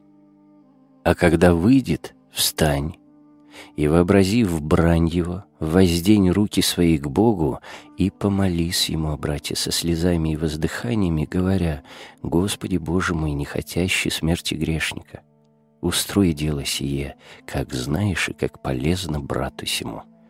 И Бог, зная веру его к тебе, и твое к нему из любви, сострадания и искреннюю о нем молитву, облегчит ему брань его.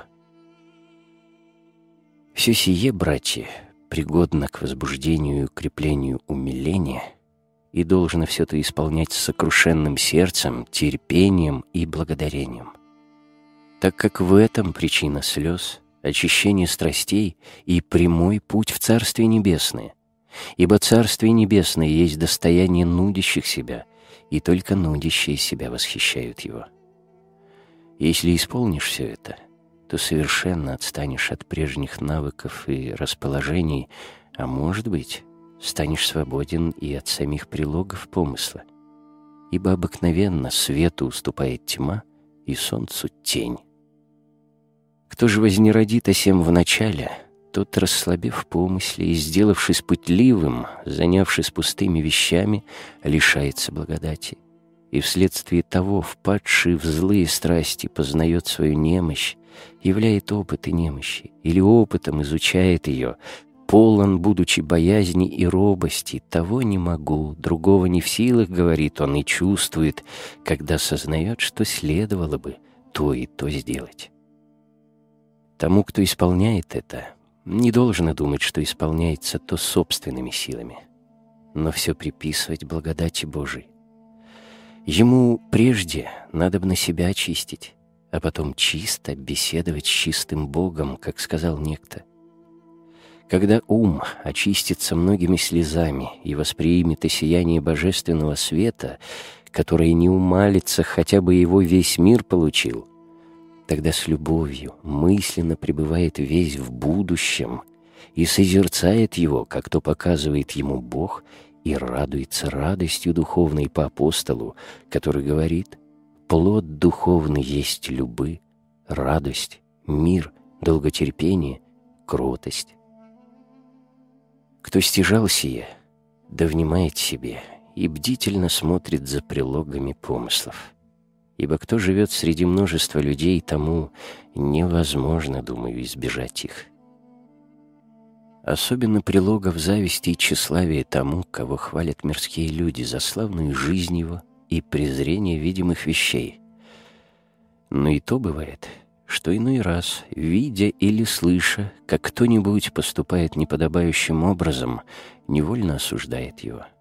Почему таковые пусть остерегается от любопытства знать, что говорит или что делает игумен или помощники его, если же, побеждаемый страстью, подумает или скажет, что с любопытством, или то, что узнал, или чтобы узнать о них, пусть исправит себя в этом покаянием. Пусть смотрит он за собою всем отношении и во время стояния в церкви, и во время исправления дела послушания. Потому что помыслы тщеславия и в это время обыкновенно нападают на ревнителей доброго действования, когда или по тому поводу, что они добре внимают псалмопению, или потому что молятся без блуждания ума туда и сюда, внушают им, будто другие братья все метутся помыслами, и только они одни пребывают в созерцаниях, возбуждаемых духовной мелодией, пением псалмов, мысленно подражая чинам ангельским, что, однако же, никому не явно, кроме одного Бога и тех, которые одинакового, суть с ними устроения. Бывает, что иным еще образом искушает их помыслы, именно или осуждая их, или ублажая. Впрочем, всего этого можешь ты избегать, если будешь блюсти себя и себе внимать со смирением, любовью, исповедью и беспристрастием. Старайся никого не опечалить ни словом, ни делом. Напротив, даже тех, которые опечалены другими, утешай сколько можешь. Однако же никогда не думай, что ты припобедил козни дьявола и не тщеславься, ибо все человеческое естество не может припобедить их. Одна благодать Божия творит сие. Итак, живущие братством в подчинении настоятелю должны поступать, как сказано. Что же касается до любителей безмолвия, живущих одиноко, тем я не могу ничего сказать. Впрочем, Судя по тому, что я сказал, всякий пусть сам додумывается из того, что свойственно безмолвникам. Безмолвие требует более строгой и внимательной жизни.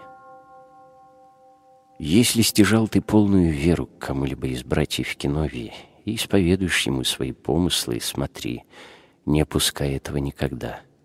Но всякий день и час ходи к нему и открывай помыслы, находящие и смущающие. Следовало бы всем ходить к игумену и исповедоваться. Но как иные не хотят открывать помыслов своих игумену по немощи своей и не верю и к нему, то я и говорю так по снисхождению к всему. Впрочем, не следует тебе переходить от одного к другому, слушая врага нашего, который обыкновенно внушает тайно, что где ты тяготишь брата того, принимающего твои помыслы тем, что часто ходишь к нему, или что стыдно тебе многократно сказывать ему одно и то же, почему перестань исповедоваться у него и ходи к другому? Ибо если не послушаем таких внушений, а все будем ходить к первому, то еще большую возымеем к нему веру, и еще большую получим пользу и от жизни его, и от слов его. За такую жизнь никто не будет осуждать нас. Напротив, все будут хвалить, что с таким постоянством храним веру к Нему одному. Если вознеродим мы часто открывать помыслы свои, то впадем в большей страсти, и затем, стыдясь открыть их, впадем в ров нечаяния. Если пойдем к другому духовнику, что непозволительно нам делать, то когда духовник этот одной с нами киновии все братья осудят нас за то, что оставили веру, какую имели к прежнему, и Бог крепко осудит нас за это. Да и самый духовник, к которому перейдем, подумает, что и в отношении к нему мы также поступим, наконец. И, наверное, поступим. И таким образом, привыкши переходить от одного к другому, уже никогда не прекратим этого. Начнем пытать, где есть какие столпники, затворники, безмолвники — и ходить к ним исповедоваться, тоже переходя от одного к другому и теряя веру к каждому. Наконец, потеряем веру ко всем, сделаемся неверующими никому и во всем безуспешными. И что бедственнее всего, подпадем общему осуждению и клятве. Почему тому духовнику, которому исповедовался ты вначале, старайся прибыть верующим, несомненно, до самой смерти своей? Ибо, как я сказал, если презришь его и перейдешь к другому, то подпадешь многим искушениям, начнешь таким же образом осуждать всех других и сам себе угладишь путь в пагубу. Но, Господи, Господи, избави нас от всякого неверия и подозрительности и покрой божественной Твоей благодатью. Если ты сам приобретешь учеников, имеющих веру к тебе и исповедующих тебе свои помыслы, и увидишь, что они беседуют с некоторыми братьями из более благоговейных, смотри, не соблазняйся тем. Демоны и тем, которые право живут и добре ведут дела свои, внушают тайно, что такие ученики не шествуют в прямоте и простоте сердца и ходят к нам исповедовать помыслы свои не с истинную к нам верою, но, прикрываясь лицемерием, не с доброй целью, соглядают лишь свободу нашу. И, внушая это, возбуждают в нас неудовольствие и недоверие к таким ученикам. Так ты не принимай такого помысла, когда бесы станут влагать его тебе. Но со всей простотой и любовью, Бога ради и ради самого добра, старайся исправить таковых и душевно попользовать их, почитая их преуспеяние собственной, своей славой.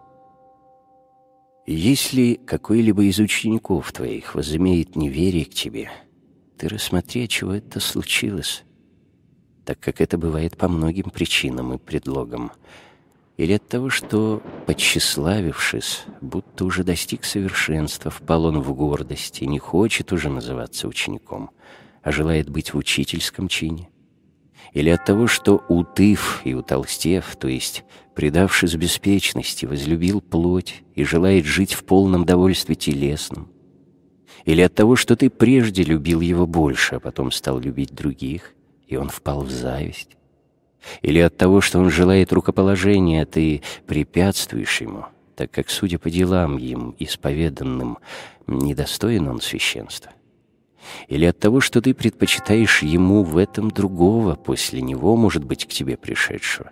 Потому что такого рода действование сильную причиняет скорбь тому, кто сильно желает и не получает желаемого, особенно если он пришел к тебе от малых ногтей, и ты любил его по Богу крепко.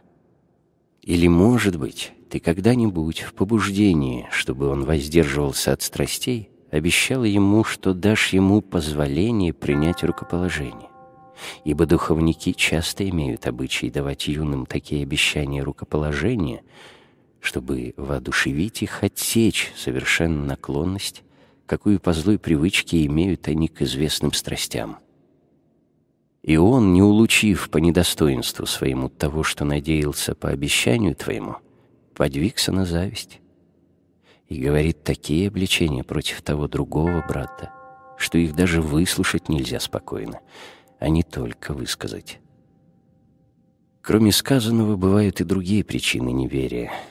Когда, например, иной по нерадению впадает в сосложение с худыми помышлениями или в действительные грехи, и, стыдясь исповедовать то по тщеславию, умалчивает, а через умолчание такое мало-помалу приходит совершенное неверие отцу своему. Или когда кто, увидев тебя состоящим под влиянием какой-либо страсти, осудил тебя и отвратился от тебя. Признаком отвращения таковых от тебя да будет тебе, если ты опытен, взор лица их, или, если тебе это не подручно, изменение во внешнем виде сравнительно с обыкновенным. Ибо учишь ли ты такого, или обличаешь, или утешаешь, он держит вид, будто принимает внушения твои. Но видно, что он принимает их слухом, но сердцем не принимает, что они неприятны ему, что он пересмеивает их или раздражается против них. Если иной раз, желая испытать, чист ли он от страсти, велишь ты ему причаститься или другое что сделать, он тотчас соглашается сделать это без всякого раздумывания, чтобы ты не обличил его. Врачество для таковых — молитвы к Богу, усердные со слезами, умножение любви, частое внушение, телесное упокоение и всегдашние собеседования, иногда кроткие и усладительные, а иногда строгие и обличительные, как лучшие и пригожие к тому, чтобы они слушались и умягчались нравом. Когда ученик твой скажет о некоторых братьях, что они благоговейны и похвалит их, ты промолчи. Если он спросит тебя о них, ответь со смирением. Поверь мне, отче, не знаю. Я, будучи маломыслен, долг имею смотреть за своим нерадением. Что касается до других, то они все по благодати Божией святы и добры. Впрочем, каждый, что посеет, то и пожнет. И ты не хвали и не осуждай никого в частности, но всех их хвали. Особенно, когда придет ученику твоему помысел, будто ты имеешь кому-либо из них особую веру. Таким образом, он ублагонастроится и избавится от того помысла. Если два юных брата возымеют любовь между собой в простоте сердца, и ты, услышав о них, что эта любовь их недобрая, страстная, чувствуешь понуждение пресечь такое их друг другу пристрастие, когда случится, что они часто ходят к тебе, то добре суди, как надлежит тебе вести с ними беседу о том, что может их упользовать, чтобы вместо пользы не причинить им вреда. Итак, если думаешь, что что-либо из сказанного тебе похоже на правду, позови одного из них и, беседуя с ним с истинной любовью, с лицом радушным и с душевной приятностью, толкуй ему о многих разных предметах. Но в эту речь свою внеси малое нечто и некоторым образом прикровенное и касающееся той страсти. Затем скажи ему, «Внимать себе подобает нам, братья, потому что ходим посреди сетей, и несть наша брань к плоти и крови, но к началам и к властям, к духовам злобы. И враг наш, яко лев рыкая, ходит иски, кого поглотите. Уже многих он из великих подвижников победил в брани. Тем легче одолеет он тех, кои, подобно мне, нерадивы. Внимай убо себе, и блюдись от сосложения со всякими помыслами и от особенного с каким-либо братом содружества — чтобы не вплестись тебе опять в прежние грехи или, может быть, и худшие. Прибавив после сего еще что полезное о других вещах, чтобы рассеять всякое подозрение, отпусти его. Другого же совсем не трогай. Если этот, с коим говорил ты, дельный человек и подвижник истины духовной, то он от одних к нему твоих слов разойдется с тем, если имеет веру к тебе, или разорвет он содружество от стыда, или от тщеславия, или от страха, так как иные по этим трем причинам с помощью благодати Божией отстают от страстей, без труда и подвига. Если увидишь, что и после этого взаимное пристрастие сих юных остается по-прежнему, тогда призови и другого одного, может быть, более бесстрастного, и потолкуй ему подобно, как и первому, или больше того. Потом прибавь и следующее. Слышал я, что ты имеешь любовь к такому-то. Зная вас обоих, я уверен, что эта любовь между вами духовная. Но чтобы иные не соблазнялись, послушай меня, если хранишь любовь и веру ко мне, перестань вести с тем братом беседы и сидеть наедине. И это тем охотнее, что игумен имеет хорошее тебе мнение и намерен представить тебя к рукоположению — Сказав это, начни бронить и укорять другого, что он и страха Божия не имеет и принадлежит к числу плотяных людей. Этим расположишь его отстать от того, или по духовному побуждению, или по страсти тщеславия, хератонии ради, о коей ты сказал. Симеона Нового Богослова о вере – и к тем, которые говорят, что живущему в мире невозможно достигнуть совершенства в добродетелях. В начале слова многополезная повесть. Доброе дело проповедать пред всеми милость Божию и возвещать братьям своим великое Его благоутробие и неизреченную благодать, какую имеет Он к нам. Знаю я человека, который ни долгих и великих постов не держал, ни бдений не совершал, ни на голой земле не сыпал, ни других подобных особенно тяжелых подвигов на себя не налагал, но, приведший на память грехи свои, познал свое окаянство и, осудив себя, смирился. И много благоутробный Господь за это одно спас его. Как говорит божественный Давид, «Смирихся и спасемя». Короче сказать, поверил он словесам Бога, и за эту веру Господь приял его. Стяжать смирение много есть препятствий, преграждающих путь к нему. Но уверовать словесам Бога нет никакого препятствия, которое ставило бы преграду к тому. Как только захотим от всей души нашей, тотчас и уверуем. Ибо вера есть дар всеблагого Бога, который дал он нам иметь естественно, вложил в естество употребление его, подчинив самовластию произволения нашего. Почему и скифы, и варвары естественно имеют веру, и верят словам один другого. Но чтобы показать вам на опыте действия вседушной веры, послушайте, я расскажу вам в подтверждении сказанного некую повесть. Жил в Константинополе некто по имени Георгий, юноша возрастом лет двадцати. Это в наши дни и на нашей памяти.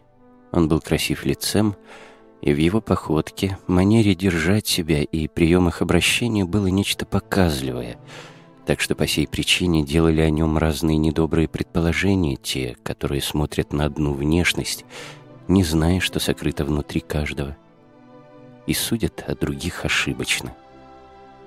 Он познакомился с неким монахом, жившим в одном из константинопольских монастырей, человеком святым, и, открывая ему сокровенности сердца своего, сказал и то, что сильно жаждет спасения души своей.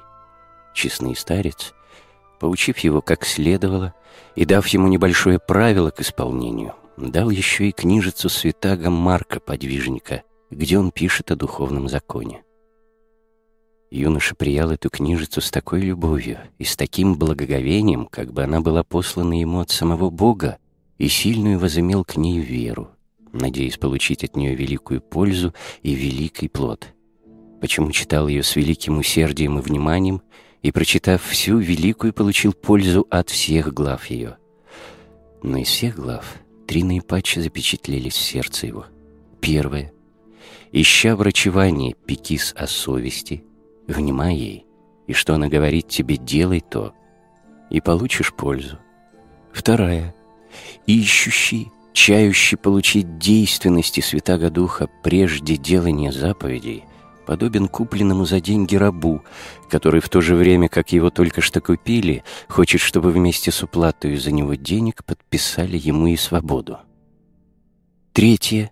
Молящийся телесно и не имеющий еще духовного разума, подобен слепцу, который взывал сыне Давидов «Помилуй меня». Другой же некто прежде слепый, когда прозрел и увидел Господа, уже не называл его сыном Давидовым, но исповедал его сыном Божьим. Эти три главы очень ему понравились, и он поверовал, что через внимание к своей совести, как внушает первая глава, он получит врачевание немощей душевных. Через исполнение заповедей достигнет действенности Святаго Духа, как учит вторая глава.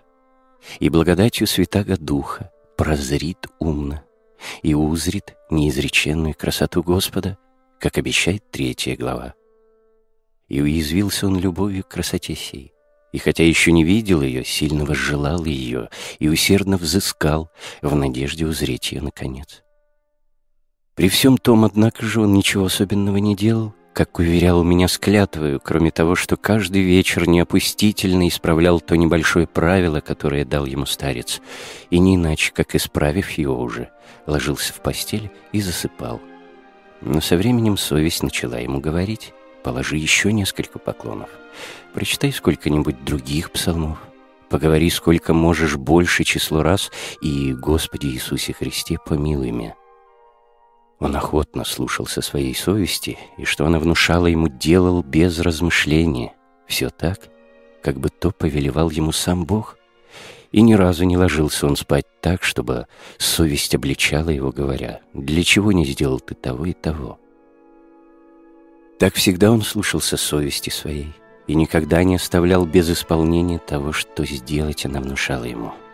А она каждый день все больше и больше прилагала к обычному его правилу, и в немногие дни вечернее его молитвословие возросло в великое последование. Днем он находился в палатах одного патриция, и на нем лежало попечение о всем потребном для людей, живших там. Вечером же каждый день он уходил оттуда, и никто не знал, что делал он у себя. Он же и слезы проливал из очей своих обильные, и коленопреклонений делал многое множество, падая лицем на землю. Когда стоял на молитве, ноги держал вместе, тесно одну к другой, и стоял неподвижно. И к Пресвятой Богородице читал молитвы с болезнью сердечную, вздыханиями и слезами. Ко Христу же Господу, обращаясь, падал к причистым ногам Его, как бы Он был телесно присущ Ему и умолял его умилосердиться над ним, как некогда над слепым, и даровать прозрение душевным очам его. По элику каждый вечер увеличивалась молитва его. То он, наконец, простаивал моляс до самой полуночи. И однако же во все время молитвы ни разленения себе не дозволял — ни до нерадения себя не допускал, ни членов тела своего не распускал, ни очей не обращал по сторонам или вверх, чтобы взглянуть на что, но так стоял неподвижно, как столб какой или как бестелесный. Однажды, как он стоял таким образом на молитве и говорил умом паче, нежели устами, «Боже, милостив будем мне грешному», внезапно не зашло на него свыше божественное осияние пресветлое и исполнило все то место. Тогда забыл же юноша сей, что находится в комнате и под кровлей, потому что во все стороны виделся ему один свет. Не знал даже, попирает ли он землю ногами своими.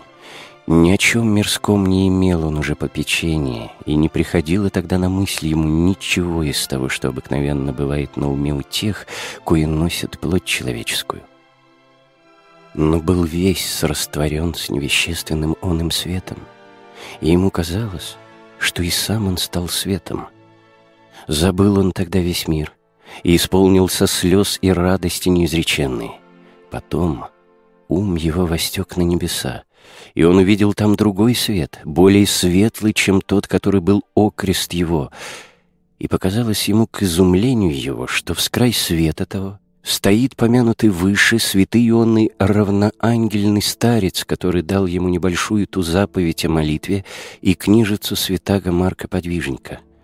Услышав это от юноши, я подумал, что ему много содействовала молитва старца — и что Бог устроил такое видение, чтобы показать юноше, на какой высоте добродетели стоял старец он. Когда прошло видение, то и юноша пришел в себя, то нашел себя, как говорил после всего, исполненным радости и изумления, и плакал от всего сердца, которое со слезами было исполняемо и сладостью великою. Наконец лег он в постель, но тотчас запел петух и показал, что была уже полночь. Немного спустя заблаговестили в церкви и к утренне, и юноша встал, чтобы прочитать по обычаю своему последование утренне. Так он совсем не спал в ту ночь. Сон и на ум ему не приходил. Случилось это, как ведает Господь, который соделал сие, ими же весь судьбами. Юноша же тот ничего особенного не делал кроме того, что с крепкою верою и несомненной надеждою всегда верно исполнял слышанные им от старца правила и вычитанные в книжице наставления. И никто не говорит, что он сделал это для испытания. Это и на ум ему не приходило. Кто испытывает, тот не имеет твердой веры. Но юноша тот, отложив всякий страстный и самоугодливый помысел, так много заботился о верном исполнении того, что внушала ему совесть, что никакого уже сочувствия не имел к вещам мира сего, даже пищи и питья не вкушал в сладость или вдоволь. Слышали, братья мои, что может сделать вера в Бога, свидетельствуемая добрыми делами? Поняли, что ни юность нисколько не вредит, ни старость не пользует, когда нет разума и страха Божия? Познали, что ни мир и житейские дела не мешают исполнять заповеди Божии, когда имеется ревность и внимание, ни безмолвие и удаление от мира не пользует, когда властвует ленность и нерадение. Все мы, слыша о Давиде и удивляясь ему, говорим, один был Давид, и другого такого не было. Но вот посмотрите, в юноше этом проявилось нечто большее, чем в Давиде. Давид приял свидетельство от Бога, помазан в царя и пророка, получил Духа Святаго, и многие имел о Боге удостоверение. Почему, когда согрешил и потерял благодать Святаго Духа и дар пророческий, и отчужден был от обычного собеседования с Богом, что дивного, если, вспомнив о благодати, от кое отпал, опять взыскал он от Бога потерянное благо. Но этот юноша ничего такого не имел, а был связан мерзкими делами, заботился только о временном, а о чем-либо высшем земли подумать не имел времени. И однако же дивны судьбы Господней. Лишь только услышал малое нечто от оного святаго старца и вычитал три те главы у Авы Марка, тотчас, несомненно, поверил слышанному и написанному — и с непоколебимой надеждой ввел то в дело, и с небольшим тем деланием, которое совершал вследствие того, сподобился возвысить ум свой до небес, подвиг на милость Матери Господа, ее молитвами умилостивил Бога и привлек на себя благодать Святаго Духа, которая с такой силой осенила его, что он сподобился увидеть свет, который видеть многие желают, но немногие сподобляются. Этот юноша ни постов долгих не держал, ни на земле не спал, ни волосеницы не носил, ни из мира не выходил телесно, а только духовно, душевным настроением и с небольшим бдением, которое совершал, явился высшим дивного онного Лота, бывшего в Содоме. Или лучше сказать, явился ангелом в теле человеческом, человеком по видимости и ангелом по умному устроению за что исподобился увидеть сладчайший онный свет мысленного солнца правды Господа нашего Иисуса Христа, каковый свет удостоверил его, что он имел восприятие будущий свет. И праведно, ибо любовь и сердечное его к Богу прилепление сделали его иступленным, отторгли дух его от мира сего, и от собственного естества, и от всех вещей, и сделали его всего светом от Святаго Духа, при всем том, что он жил среди города и правил целым домом, и пекся о рабах и свободных, и делал все, что потребно для настоящей жизни. Довольно этого в похвалу юноши для того, чтобы подвигнуть и вас прийти в такую же любовь, подражая ему. Или желаете, чтобы я сказал вам и другое, что большее, чего, может быть, и слух ваш приять не сможет? Впрочем, что может быть больше и совершеннее страха Божия? Конечно, ничего нет. Святый Григорий Богослов сказал, «Начало премудрости — страх Господень, ибо где страх, там заповедей соблюдение, где заповедей соблюдение, там очищение плоти, этого облака, облегающего душу и не дающего ей чисто видеть божественный свет. Где очищение, там осияние, а осияние есть исполнение желания божественного. Говорят так, он показал, что освящение духом есть нескончаемый конец всякой добродетели. И кто достигнет такого освящения духом, тот покончил со всем чувственным и начал пребывать сознанием в одном духовном. Это, братья мои, суть дивности Божией. И Бог для того изводит в явь сокровенных рабов своих — чтобы подражали им добротолюбивые и благие, а злонравные оставались безответными. Ибо и те, которые вращаются в многолюдстве и проводят жизнь в треволнениях мира, если ведут себя как должно, обретают спасение и сподобляются от Бога великих благ ради веры, которую показывает к Нему. Чтобы в день суда ничего не имели сказать в оправдании свое те, которые не обретают спасения по причине ленности своей и нерадения. Так истинен тот, кто обетовал даровать спасение ради веры в Него. Итак, братья мои возлюбленные, попечальтесь о себе самих и о мне, любящим вас, и многократно проливающим слезы о вас. ибо благоутробный и милостивый Бог повелел и нам быть благоутробными и милостивыми, и печалиться как о себе самих, так и друг о друге. Веруйте от всей души в Господа, ненавидьте мир, как подобает, и не пеките со временных и неверных благах Его, но приступите к Богу и прилепитесь к Нему. Ибо пройдет еще немного времени, и настанет конец мира сего и настоящей жизни, и горе тем, которые испадут от Царствия Божия. Меня душат слезы, и я плачу и скорблю от всего сердца, когда помышляю, что, имея такого великодоровитого и человеколюбивого владыку, который за одну искренне являемую к нему веру дарует нам столь великие и дивные блага, и ум, и слух, и чаяние превосходящее, мы, не подумавши, подобно бессловесным животным, предпочитаем всему тому землю и земное, которое по благоутробию Божию даровано нам на потребу тела нашего, чтобы между тем, как оно было тем питаемо умеренно, душа беспрепятственно совершала течение свое к примирному, будучи и сама питаема умную пищу, исходящую от благодати Святаго Духа по мере очищения ее и обновления.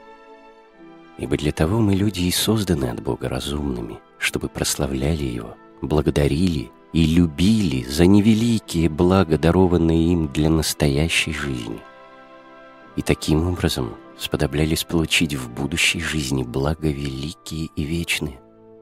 Но горе нам, что не имея совершенно никакого попечения о будущем, мы пребываем неблагодарными Богу и за настоящее, уподобляясь демонам, или лучше сказать, являясь хуже их. За это справедливо, большему, чем они должны мы подлежать мучению, ибо мы больше облагодетельствованы, чем они. Соделались христианами, получили столько духовных даров, веруем в Бога, который соделался ради нас человеком и претерпел такие страдания и крестную смерть, чтобы избавить нас от заблуждения, прелести и греха. Ну, что скажу на все это? Увы нам, на словах только веруем мы в Бога, а делами отвергаемся Его. Не во всяком ли месте именуется Христос? В городах, селах, киновиях и горах. Не всюду ли находятся христиане? Но разыщи, если кажется тебе благословным, и расследуй до точности, исполняют ли они заповеди Христовы. И поистине, среди стольких тысяч и миряд с нуждой найдешь одного, который делом и словом есть христианин.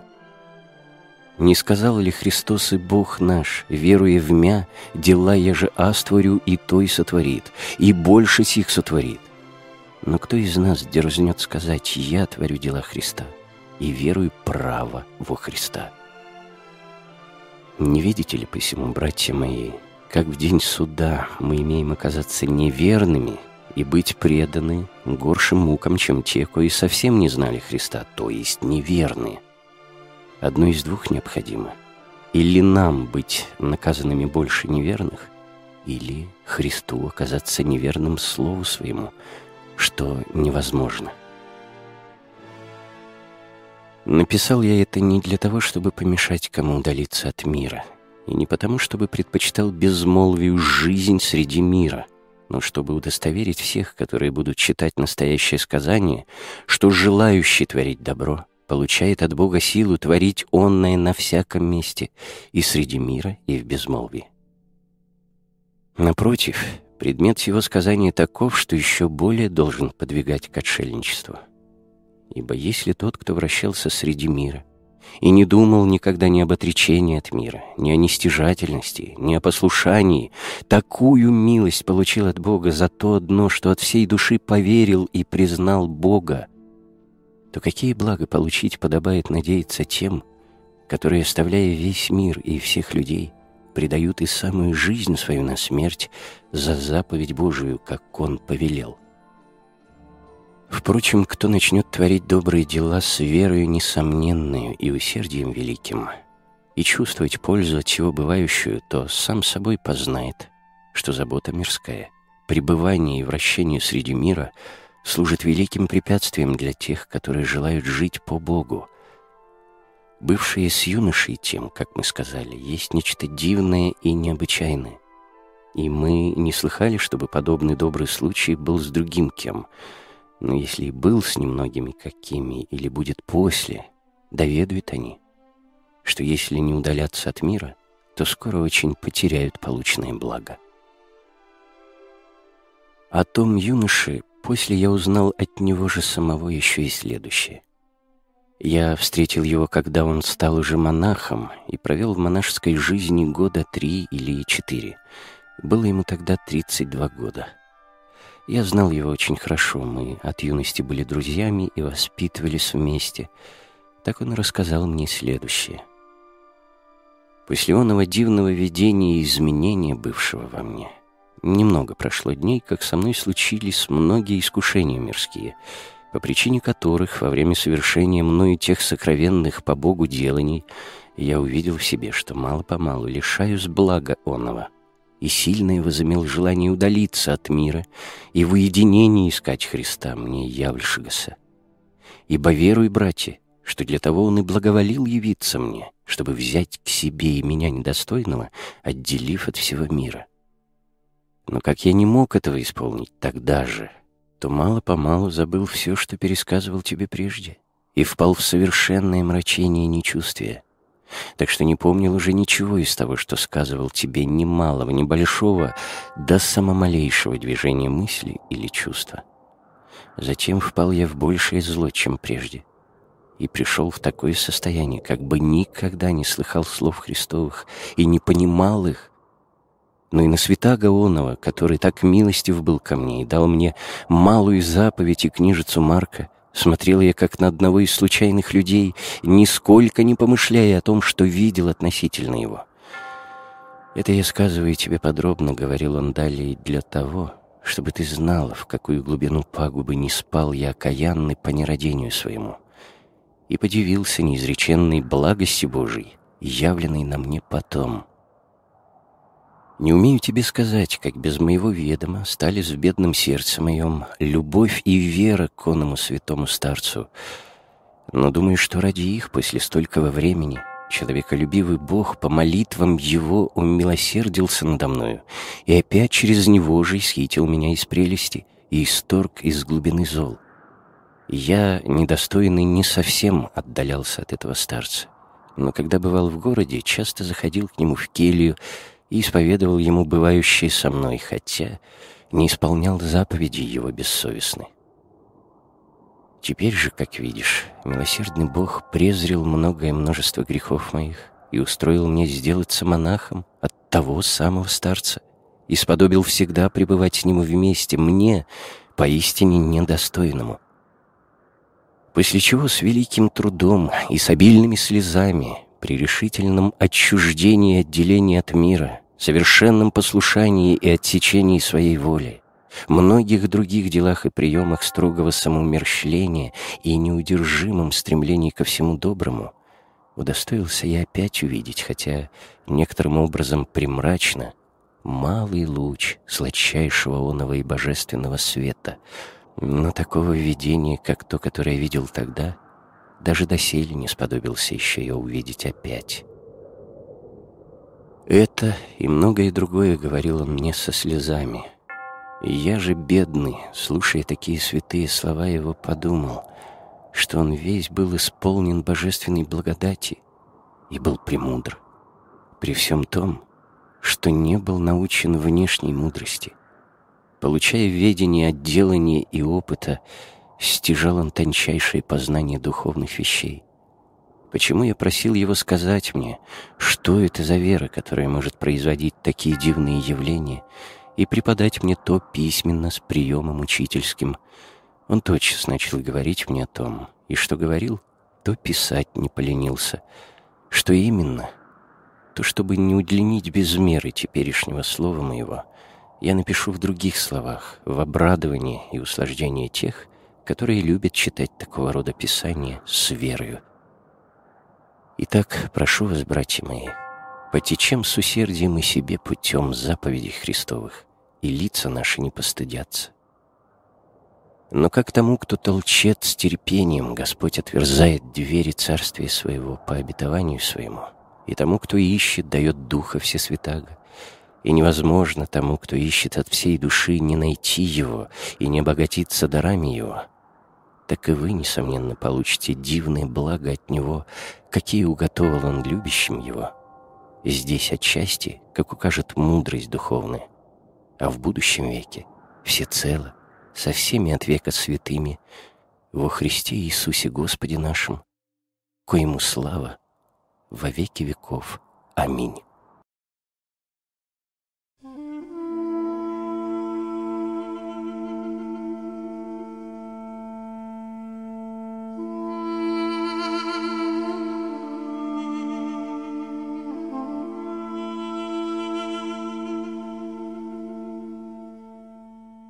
О трех образах внимания и молитвы.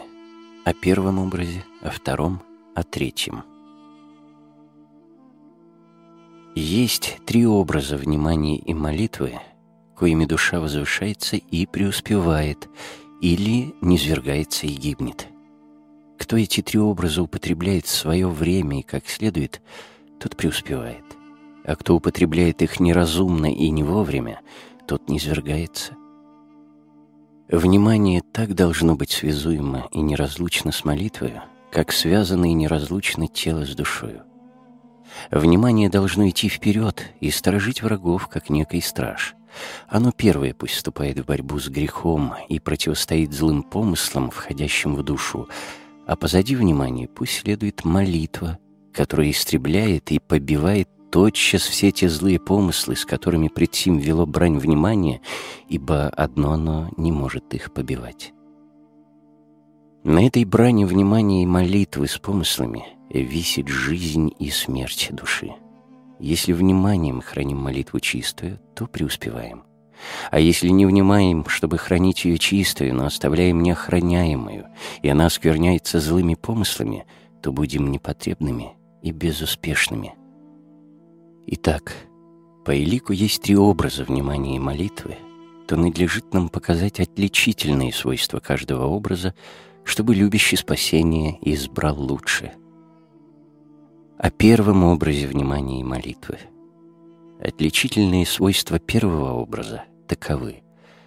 Когда кто, стоя на молитве и воздевая на небо руки свои, очи свои и ум свой, держит в душе божественные помышления, воображает благо небесные, чины ангелов и обители святых, и кратко все слышанное в божественных писаниях собирает в ум свой и рассуждает о том тогда во время молитвы зря на небо, и подвигает тем душу свою к вожделению и любви Божией, и иной раз извлекает даже и слезы, и плачет, то это будет первый образ внимания и молитвы. Но при этом образе молитвы, если кто на нем одном останавливается — Бывает, что мало-помалу молящийся так начинает кичиться в сердце своем, сам того не понимая. Ему кажется, что делаемое им есть от благодати Божией в утешении ему, и он молит Бога сподобить его всегда пребывать в таком делании. А это, то есть думать так о всем образе молитвы, есть знак прелести. Ибо добро уже не добро, когда не бывает добрым образом и как следует. Такой человек, если убезмолвится крайним безмолвием, то есть соделается исихастом, затворником, то ему едва ли можно не иступить из ума. Будет он находиться в крайней опасности пострадать сие. Но если и случится, что не иступит он из ума, все же невозможно ему будет стяжать добродетели или бесстрастие. На этом пути стоя прельщаются и те, которые видят свет телесными очами своими, обоняют благовоние обонянием своим, слышат глазы ушами своими и подобные. Некоторые из таких взбесновались и в безумии ходят с места на место. Другие прельстились, приняв дьявола, преобразившегося и явившегося им в виде ангела света, и они того не распознали, и остались неисправимыми до конца, не хотя слышать совета ни от какого брата. Иные из таких сами себя лишили жизни, быв подвигнуты на то дьяволом. Иные бросились в пропасть, иные удавились. И кто может пересказать разные прелести, какими прельщает их дьявол, когда они неисчислимы? Из сказанного нами всякий разумный человек может понять, какой вред происходит от всего первого образа внимания и молитвы, если почитать его последним пределом совершенства в молитве. Если же и случится кому из употребляющих сей образ не пострадать никакого из таких зол, о коих мы слышали, по причине сожительства с братьями, потому что им подвергаются особенно те, которые живут уединенно, то все же он всю жизнь свою проведет не преуспевший в духовной жизни. О втором образе внимания и молитвы. Второй образ есть такой — когда кто сводит ум свой внутрь себя, отвлекая его от всего чувственного, хранит чувства свои, собирает все помыслы свои, чтобы не скитались по суетным вещам мира сего, и то исследует помыслы свои, то вникает в слова читаемой молитвы, то возвращает назад помыслы свои, если они, быв пленены дьяволом, унеслись к чему суетному и худому, то с большим трудом и самопринуждением напрягается прийти в себя самого, если был возобладан и побежден какой-либо страстью. Отличительная черта сего дела та, что оно происходит в голове. Мысли с мыслями борются. Имея такой подвиг и такую брань самим собою, не может он мирствовать в себе никогда и не находит времени заняться деланием добродетелей, чтобы получить и венец правды. Такой человек подобен ведущему брань с врагами своими ночью в темноте, который слышит голоса врагов своих и принимает удары от них, но не может ясно видеть, кто они такие, откуда пришли и как и для чего бьют его, потому что сам он пребывает в голове, а помышления злые исходят из сердца, он и не видит их, так как не внимает сердцу. Тьма, которая в уме его, и буря, какую имеет он в помыслах своих, причиняют ему сей ущерб, то есть не дают ему видеть это, и нет ему возможности ускользнуть от врагов своих демонов, чтобы они не поражали его. Тщетно подъемлет он труд несчастный, и даже совсем теряет мзду свою, если при этом и сам, не замечая того, возобладан бывает тщеславием, воображая, что надлежаще внимает себе — в гордости своей презирает он других и осуждает, а себя самого хвалит, мечтая при всем, что достоин быть пастырем словесных овец и руководить других. И походит он на слепца, который берется водить других слепцов. Таков второй образ внимания и молитвы. И всякий желающий себе спасения должен знать ущерб, причиняемый им душе, и добре внимать себе — Впрочем, он лучше первого, как лучше ночь лунная, ночи темной, в которую не светит луна. О третьем образе внимания и молитвы. Третий образ воистину дивен есть и неудобо изъясним, и для тех, которые не знают его опытно, не только неудобо понятен, но кажется даже невероятным, и они не верят, что подобная вещь была на деле. И в самом деле, в наши времена сей образ внимания и молитвы встречается не у множайших, а у весьма немногих. И, как мне думается, благо сие убежало от нас вместе с послушанием. Послушание, если кто возымеет его к духовному отцу своему в совершенстве, делает его беспопечительным относительно всего — так как он всю печаль свою однажды навсегда возверг на духовного отца своего, почему, будучи далек от всякого пристрастия мирского, он является способным к тому, чтобы быть весьма ревностным и неленностным делателем всего третьего образа молитвы, если, впрочем, нападет на духовного отца истинного, который сам не состоит в прелести. Ибо кто посвятил себя Богу и всю печаль свою возвергнет на Него и на духовного Отца своего, так что по истинному послушанию перестанет уже жить своею собственной жизнью и творить волю свою, но умрет для всякого пристрастия мирского и для тела своего. Такой, какой привременную вещью может быть побежден и порабощен? Или какое попечение и какую заботу может иметь? Вследствие сего, этим третьим, бывающим вместе с послушанием образом внимания и молитвы, Все козни и хитрости, какие бы ни употребляли демоны, чтобы увлечь ум его к помыслам многим и разнообразным, бывают уничтожаемы и рассеваемы. Ибо тогда ум такого человека, будучи свободен от всего, имеет благовремение, без всякой помехи исследовать наносимые демонами помыслы и с великим удобством отгонять их, и чистым сердцем приносить молитвы своей Богу. Таково начало истинной жизни, духовной. И которые не получают такого начала, в суе трудятся, сами не зная того. Начало сего третьего образа не то, чтобы воззревать на небо, воздевать руки своей горе, иметь ум свой в том, что на небе, это, как мы сказали, есть принадлежность первого образа и недалеко от прелести. И не то, чтобы хранить умом своим чувства и на это обращать все свое внимание, а на внутренние брани душевные, причиняемые врагами, не смотреть. Они смотрят и борются, но все в голове, и не остерегаются их. Это принадлежность второго образа. И кто употребляет это, попадает в рабство демонам и не может сотворить отмщение сим поработителям своим. Но враги непрестанны и борют его явные тайны, и делают его тщеславным и гордым. Но ты, возлюбленный, если хочешь спастись, начни дело таким образом.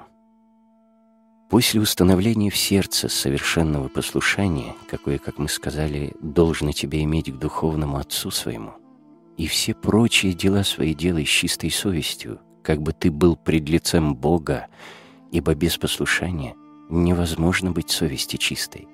Совесть же свою хранить чистою должен ты в трояком отношении. В отношении к Богу, в отношении к духовному отцу своему и в отношении к прочим людям – также к вещам и предметам мира, житейским. В отношении к Богу долг имеешь хранить совесть свою чистую, не позволяя себе делать ничего такого, о чем знаешь, что оно не упокоевает Бога и неприятно Ему.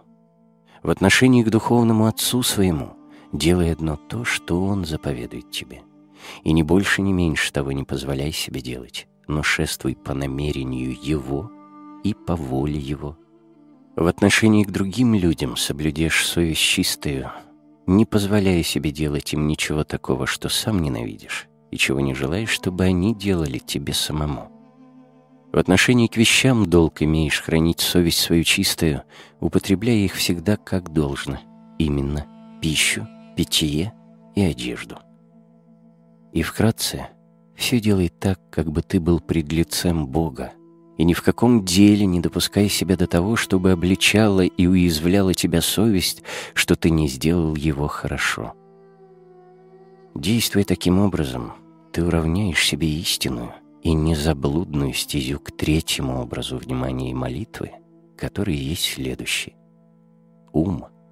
Быть в сердце отличительная черта сего третьего образа молитвы, да хранит сердце в то время, когда молится, и внутрь его — да вращается неотходно. И оттуда, из глубины сердца, да высылает молитвы к Богу. В этом все. Трудись так, пока вкусишь Господа. Когда же, наконец, ум там внутрь сердца вкусит и чувством ощутит, яко благ Господь, и усладится тем, вкушение же сие есть действо благодати в смиренном сердце, тогда не захочет он уже отдаляться от места сердечного, Тогда скажет и он те слова, какие сказал апостол Петр «добро нам зде быти», и всегда уже будет взирать туда, внутрь сердца, и там неисходно вращаться, отгоняя все помыслы, всеваемые дьяволом. Все третий образ внимания и молитвы, как ему следует быть. Для тех, которые никогда не имели сведения о сем деле и не знают его, оно большей частью кажется трудноватым и утеснительным – но те, которые вкусили сладости, какую оно имеет, и усладились ею в глубине сердца своего, эти вызывают с божественным Павлом и говорят, кто ны разлучит от любви Христовой и прочее. Почему святые отцы наши, слыша Господа, говорящего, что из сердца исходит помышление злое, убийство, прелюбодеяние, любодеяние, татьбы, лжесвидетельство, хулы, и что сия вся суть сквернящая человека, слыша также, что в другом месте Евангелия заповедуется нам очищать внутренние скляницы, да будет и внешне чисто, оставили всякое другое духовное дело и стали всецело подвязаться в этом одном делании, то есть в хранении сердца, будучи уверены, что вместе с этим деланием удобно стяжут и всякую другую добродетель, а без него не могут установиться ни в одной добродетели. Это делание некоторые из отцев назвали сердечным безмолвием, другие назвали его вниманием, иные — трезвением и противоречием помыслам, иные еще — рассмотрением помыслов и хранением ума. Они все в нем преимущественно упражнялись, и им сподобились получить божественные дарования. Его разумеет и экклесиаст, когда говорит «Веселись, юноша, в юности твоей, и ходи в путях сердца твоего непорочен и чист, удаляя сердце свое от помышлений злых». А тем же самым говорит он и в другом месте, что если найдет на тебя прилог дьявольский, то не позволяй ему войти в место твое, разумей под местом сердце. И Господь нам говорит во Святом Евангелии, не возноситесь, не носитесь, как метеоры, то есть не носитесь умом своим туда и сюда. И в другом месте Он же говорит, блаженней нищий духом. То есть блаженны те, которые не стяжали в сердце своем никакого пристрастия к миру, но бедны всяким помыслом мирским. И все святые отцы много писали об этом. Кто хочет, пусть считает Писание их и увидит. Пусть прочитает, что написал Марк Подвижник, что сказал святый Иоанн Лествичник, преподобный Исихий, Филофей Синайский, Ава Исаия, Варсонофий Великий и другие многие. Одним словом, кто не внимает себе и не хранит ума своего, тот не может сделаться чист сердцем, чтобы сподобиться узреть Бога. Кто не внимает себе, тот не может быть нищ духом, не может сокрушаться и плакать, не быть тихим и кротким, не алкать и жаждать правды, не быть милостивым или миротворцем, не перенесть гонение за правду. И, обще говоря, нет возможности стяжать добродетели иным каким-либо способом, кроме всего внимания. Почему паче всего другого о нем надлежит приложить тебе старание? чтобы собственным опытом изведать, что я говорю тебе. Если желаешь научиться и тому, как следует это делать, я скажу тебе об этом. Три вещи надлежит тебе соблюдать прежде всего другого. Без попечения о всем, даже благословном, а не только неблагословном и суетном. Или иначе умертвиться всему. Совесть чистую во всем, так чтобы она не обличала тебя решительно ни в чем — и совершенное беспристрастие, чтобы помысел твой не клонился ни к какой мирской вещи. Стой вниманием внутри себя самого, не в голове, а в сердце. Там имей ум свой, стараясь всячески обрести место, где сердце, чтобы, обретший его, там уже всецело пребывал ум твой. Ум, подвязаясь всем, улучит место сердца — это случится, когда благодать даст сладость и теплоту молитвенную. Сего же момента и потом, с какой бы стороны ни возник и не показался какой-либо помысел, прежде чем войдет он внутрь и помыслится или вообразится, ум тотчас прогоняет его оттуда и уничтожает именем Иисусовым, то есть Господи Иисусе Христе, помилуй меня всего так же времени ум человека начинает иметь злобу и ненависть к демонам, поднимает на них непрестанную войну и поражает. Прочее же, что обыкновенно последует за сим деланием, с Божьей помощью сам из опыта узнаешь посредством внимания ума и держа в сердце Иисуса, то есть молитвы Его, «Господи Иисусе Христе, помилуй меня». И некто из отцев говорит – Сиди в келье своей, и она научит тебя всему. Вопрос. Но почему же первый и второй образы внимания и молитвы не могут доставить его? Ответ. Потому что мы не так употребляем их как следует. Святый Иоанн Лествичник уподобляя сии образы, как бы лествицы некой о четырех ступенях, говорит «Иные укращают страсти и смиряются, иные поют, то есть молятся устами, иные упражняются в умной молитве, иные восходят в созерцание, которые берутся восходить по сим ступеням, не начинают с верхних, чтобы не сходить к нижним, а от нижних идут к верхним, ступают на первую, потом на вторую, далее на третью и, наконец, на четвертую. И вот каким образом может кто желает подняться от земли и взойти на небо? Во-первых, нужно подвязаться умом и укротить страсти. Во-вторых, упражняться в псалмопении, то есть молиться устами, потому что когда умалятся страсти, тогда молитва уже естественно доставляет удовольствие и сладость даже языку и вменяется в благоугодную пред Богом. В-третьих, молиться умно. И в-четвертых, восходить в созерцание. Первое свойственно новоначальным, второе преуспевающим, третье подходящим к последним степеням преуспеяния, а четвертое совершенным. Итак, начало не другое, какое есть, как умаление и укращение страстей. А они не другим каким способом умаляются в душе, как хранением сердца и вниманием. Ибо, как говорит Господь наш, от сердца исходят помышления злые, которые скверняют человека. Там и потребны внимание и хранение. Когда же страсти посредством сопротивления им сердца усмирятся совсем, тогда ум приходит к возжеланию Бога и ищет содружиться с Ним, для чего умножает молитву и в ней преимущественно проводит время. Отчего возжелание Бога и молитвы ум делается сильным — и прогоняет все помыслы, которые вращаются вокруг, чтобы войти в сердце, поражая их молитвою. И тогда бывает брань. С великим шумом восстают злые демоны и посредством страстей производят мятеж и бурю в сердце. Но именем Иисуса Христа все сие потребляется и разливается, как воск в огне. Однако, шибыв изгнанный и вышит из сердца, они не успокаиваются — но опять покушается возмутить ум совне через чувства. Впрочем, ум и тут очень скоро восстановляет в себе и начинает чувствовать тишину, обычно в нем бывающую. Потому что они не имеют силы возмущать самую глубину ума, а возмущают только поверхность его. Но совсем избавиться от брани и не быть боримым злыми демонами ум все же не может. Это достояние совершенных, тех, которые всецело отвращаются от всего и непрестанно пребывают во внимании сердечном.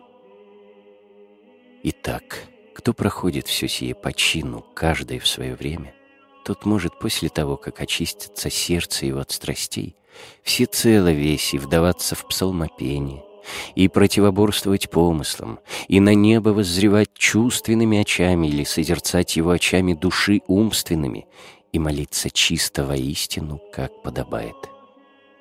Впрочем, воззревать на небо чувственными очами надо сколько можно реже, страха ради злых в воздухе находящихся демонов, которые потому и называются духами воздушными, многоразличные прелести, производящими на воздухе, и нам надлежит быть внимательными.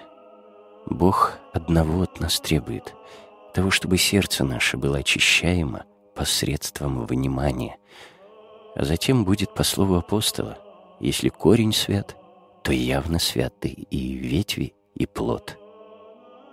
Если же кто не в таком порядке, как мы сказали, станет возводить очи свои и ум на небо, и воображать что-либо мысленное, то он увидит мечтание, что-нибудь ложное, а не истинное, по той причине, что сердце его нечисто. Так первый и второй образ внимания и молитвы, как мы не раз говорили, — не приводит человека в преуспеяние. Почему, как желая построить дом, мы не кровлю прежде возлагаем, а после полагаем основание, потому что так нельзя, но прежде кладем основание, потом строим дом, и тогда уже возлагаем кровлю. Так надлежит нам поступать и в отношении к духовному. Прежде положим основание, то есть станем хранить сердце и изгоним из него страсти. Потом построим духовный дом, то есть прогоним мятеж, воздвигаемый в нас злыми духами посредством внешних чувств, и навыкнем пресекать сию брань как можно скорее. И тогда же возложим и кровлю, то есть совершенное отрешение от всего, чтобы всецело предаться Богу, и чем закончим духовный дом свой во Христе Боге, коему слава вовеки.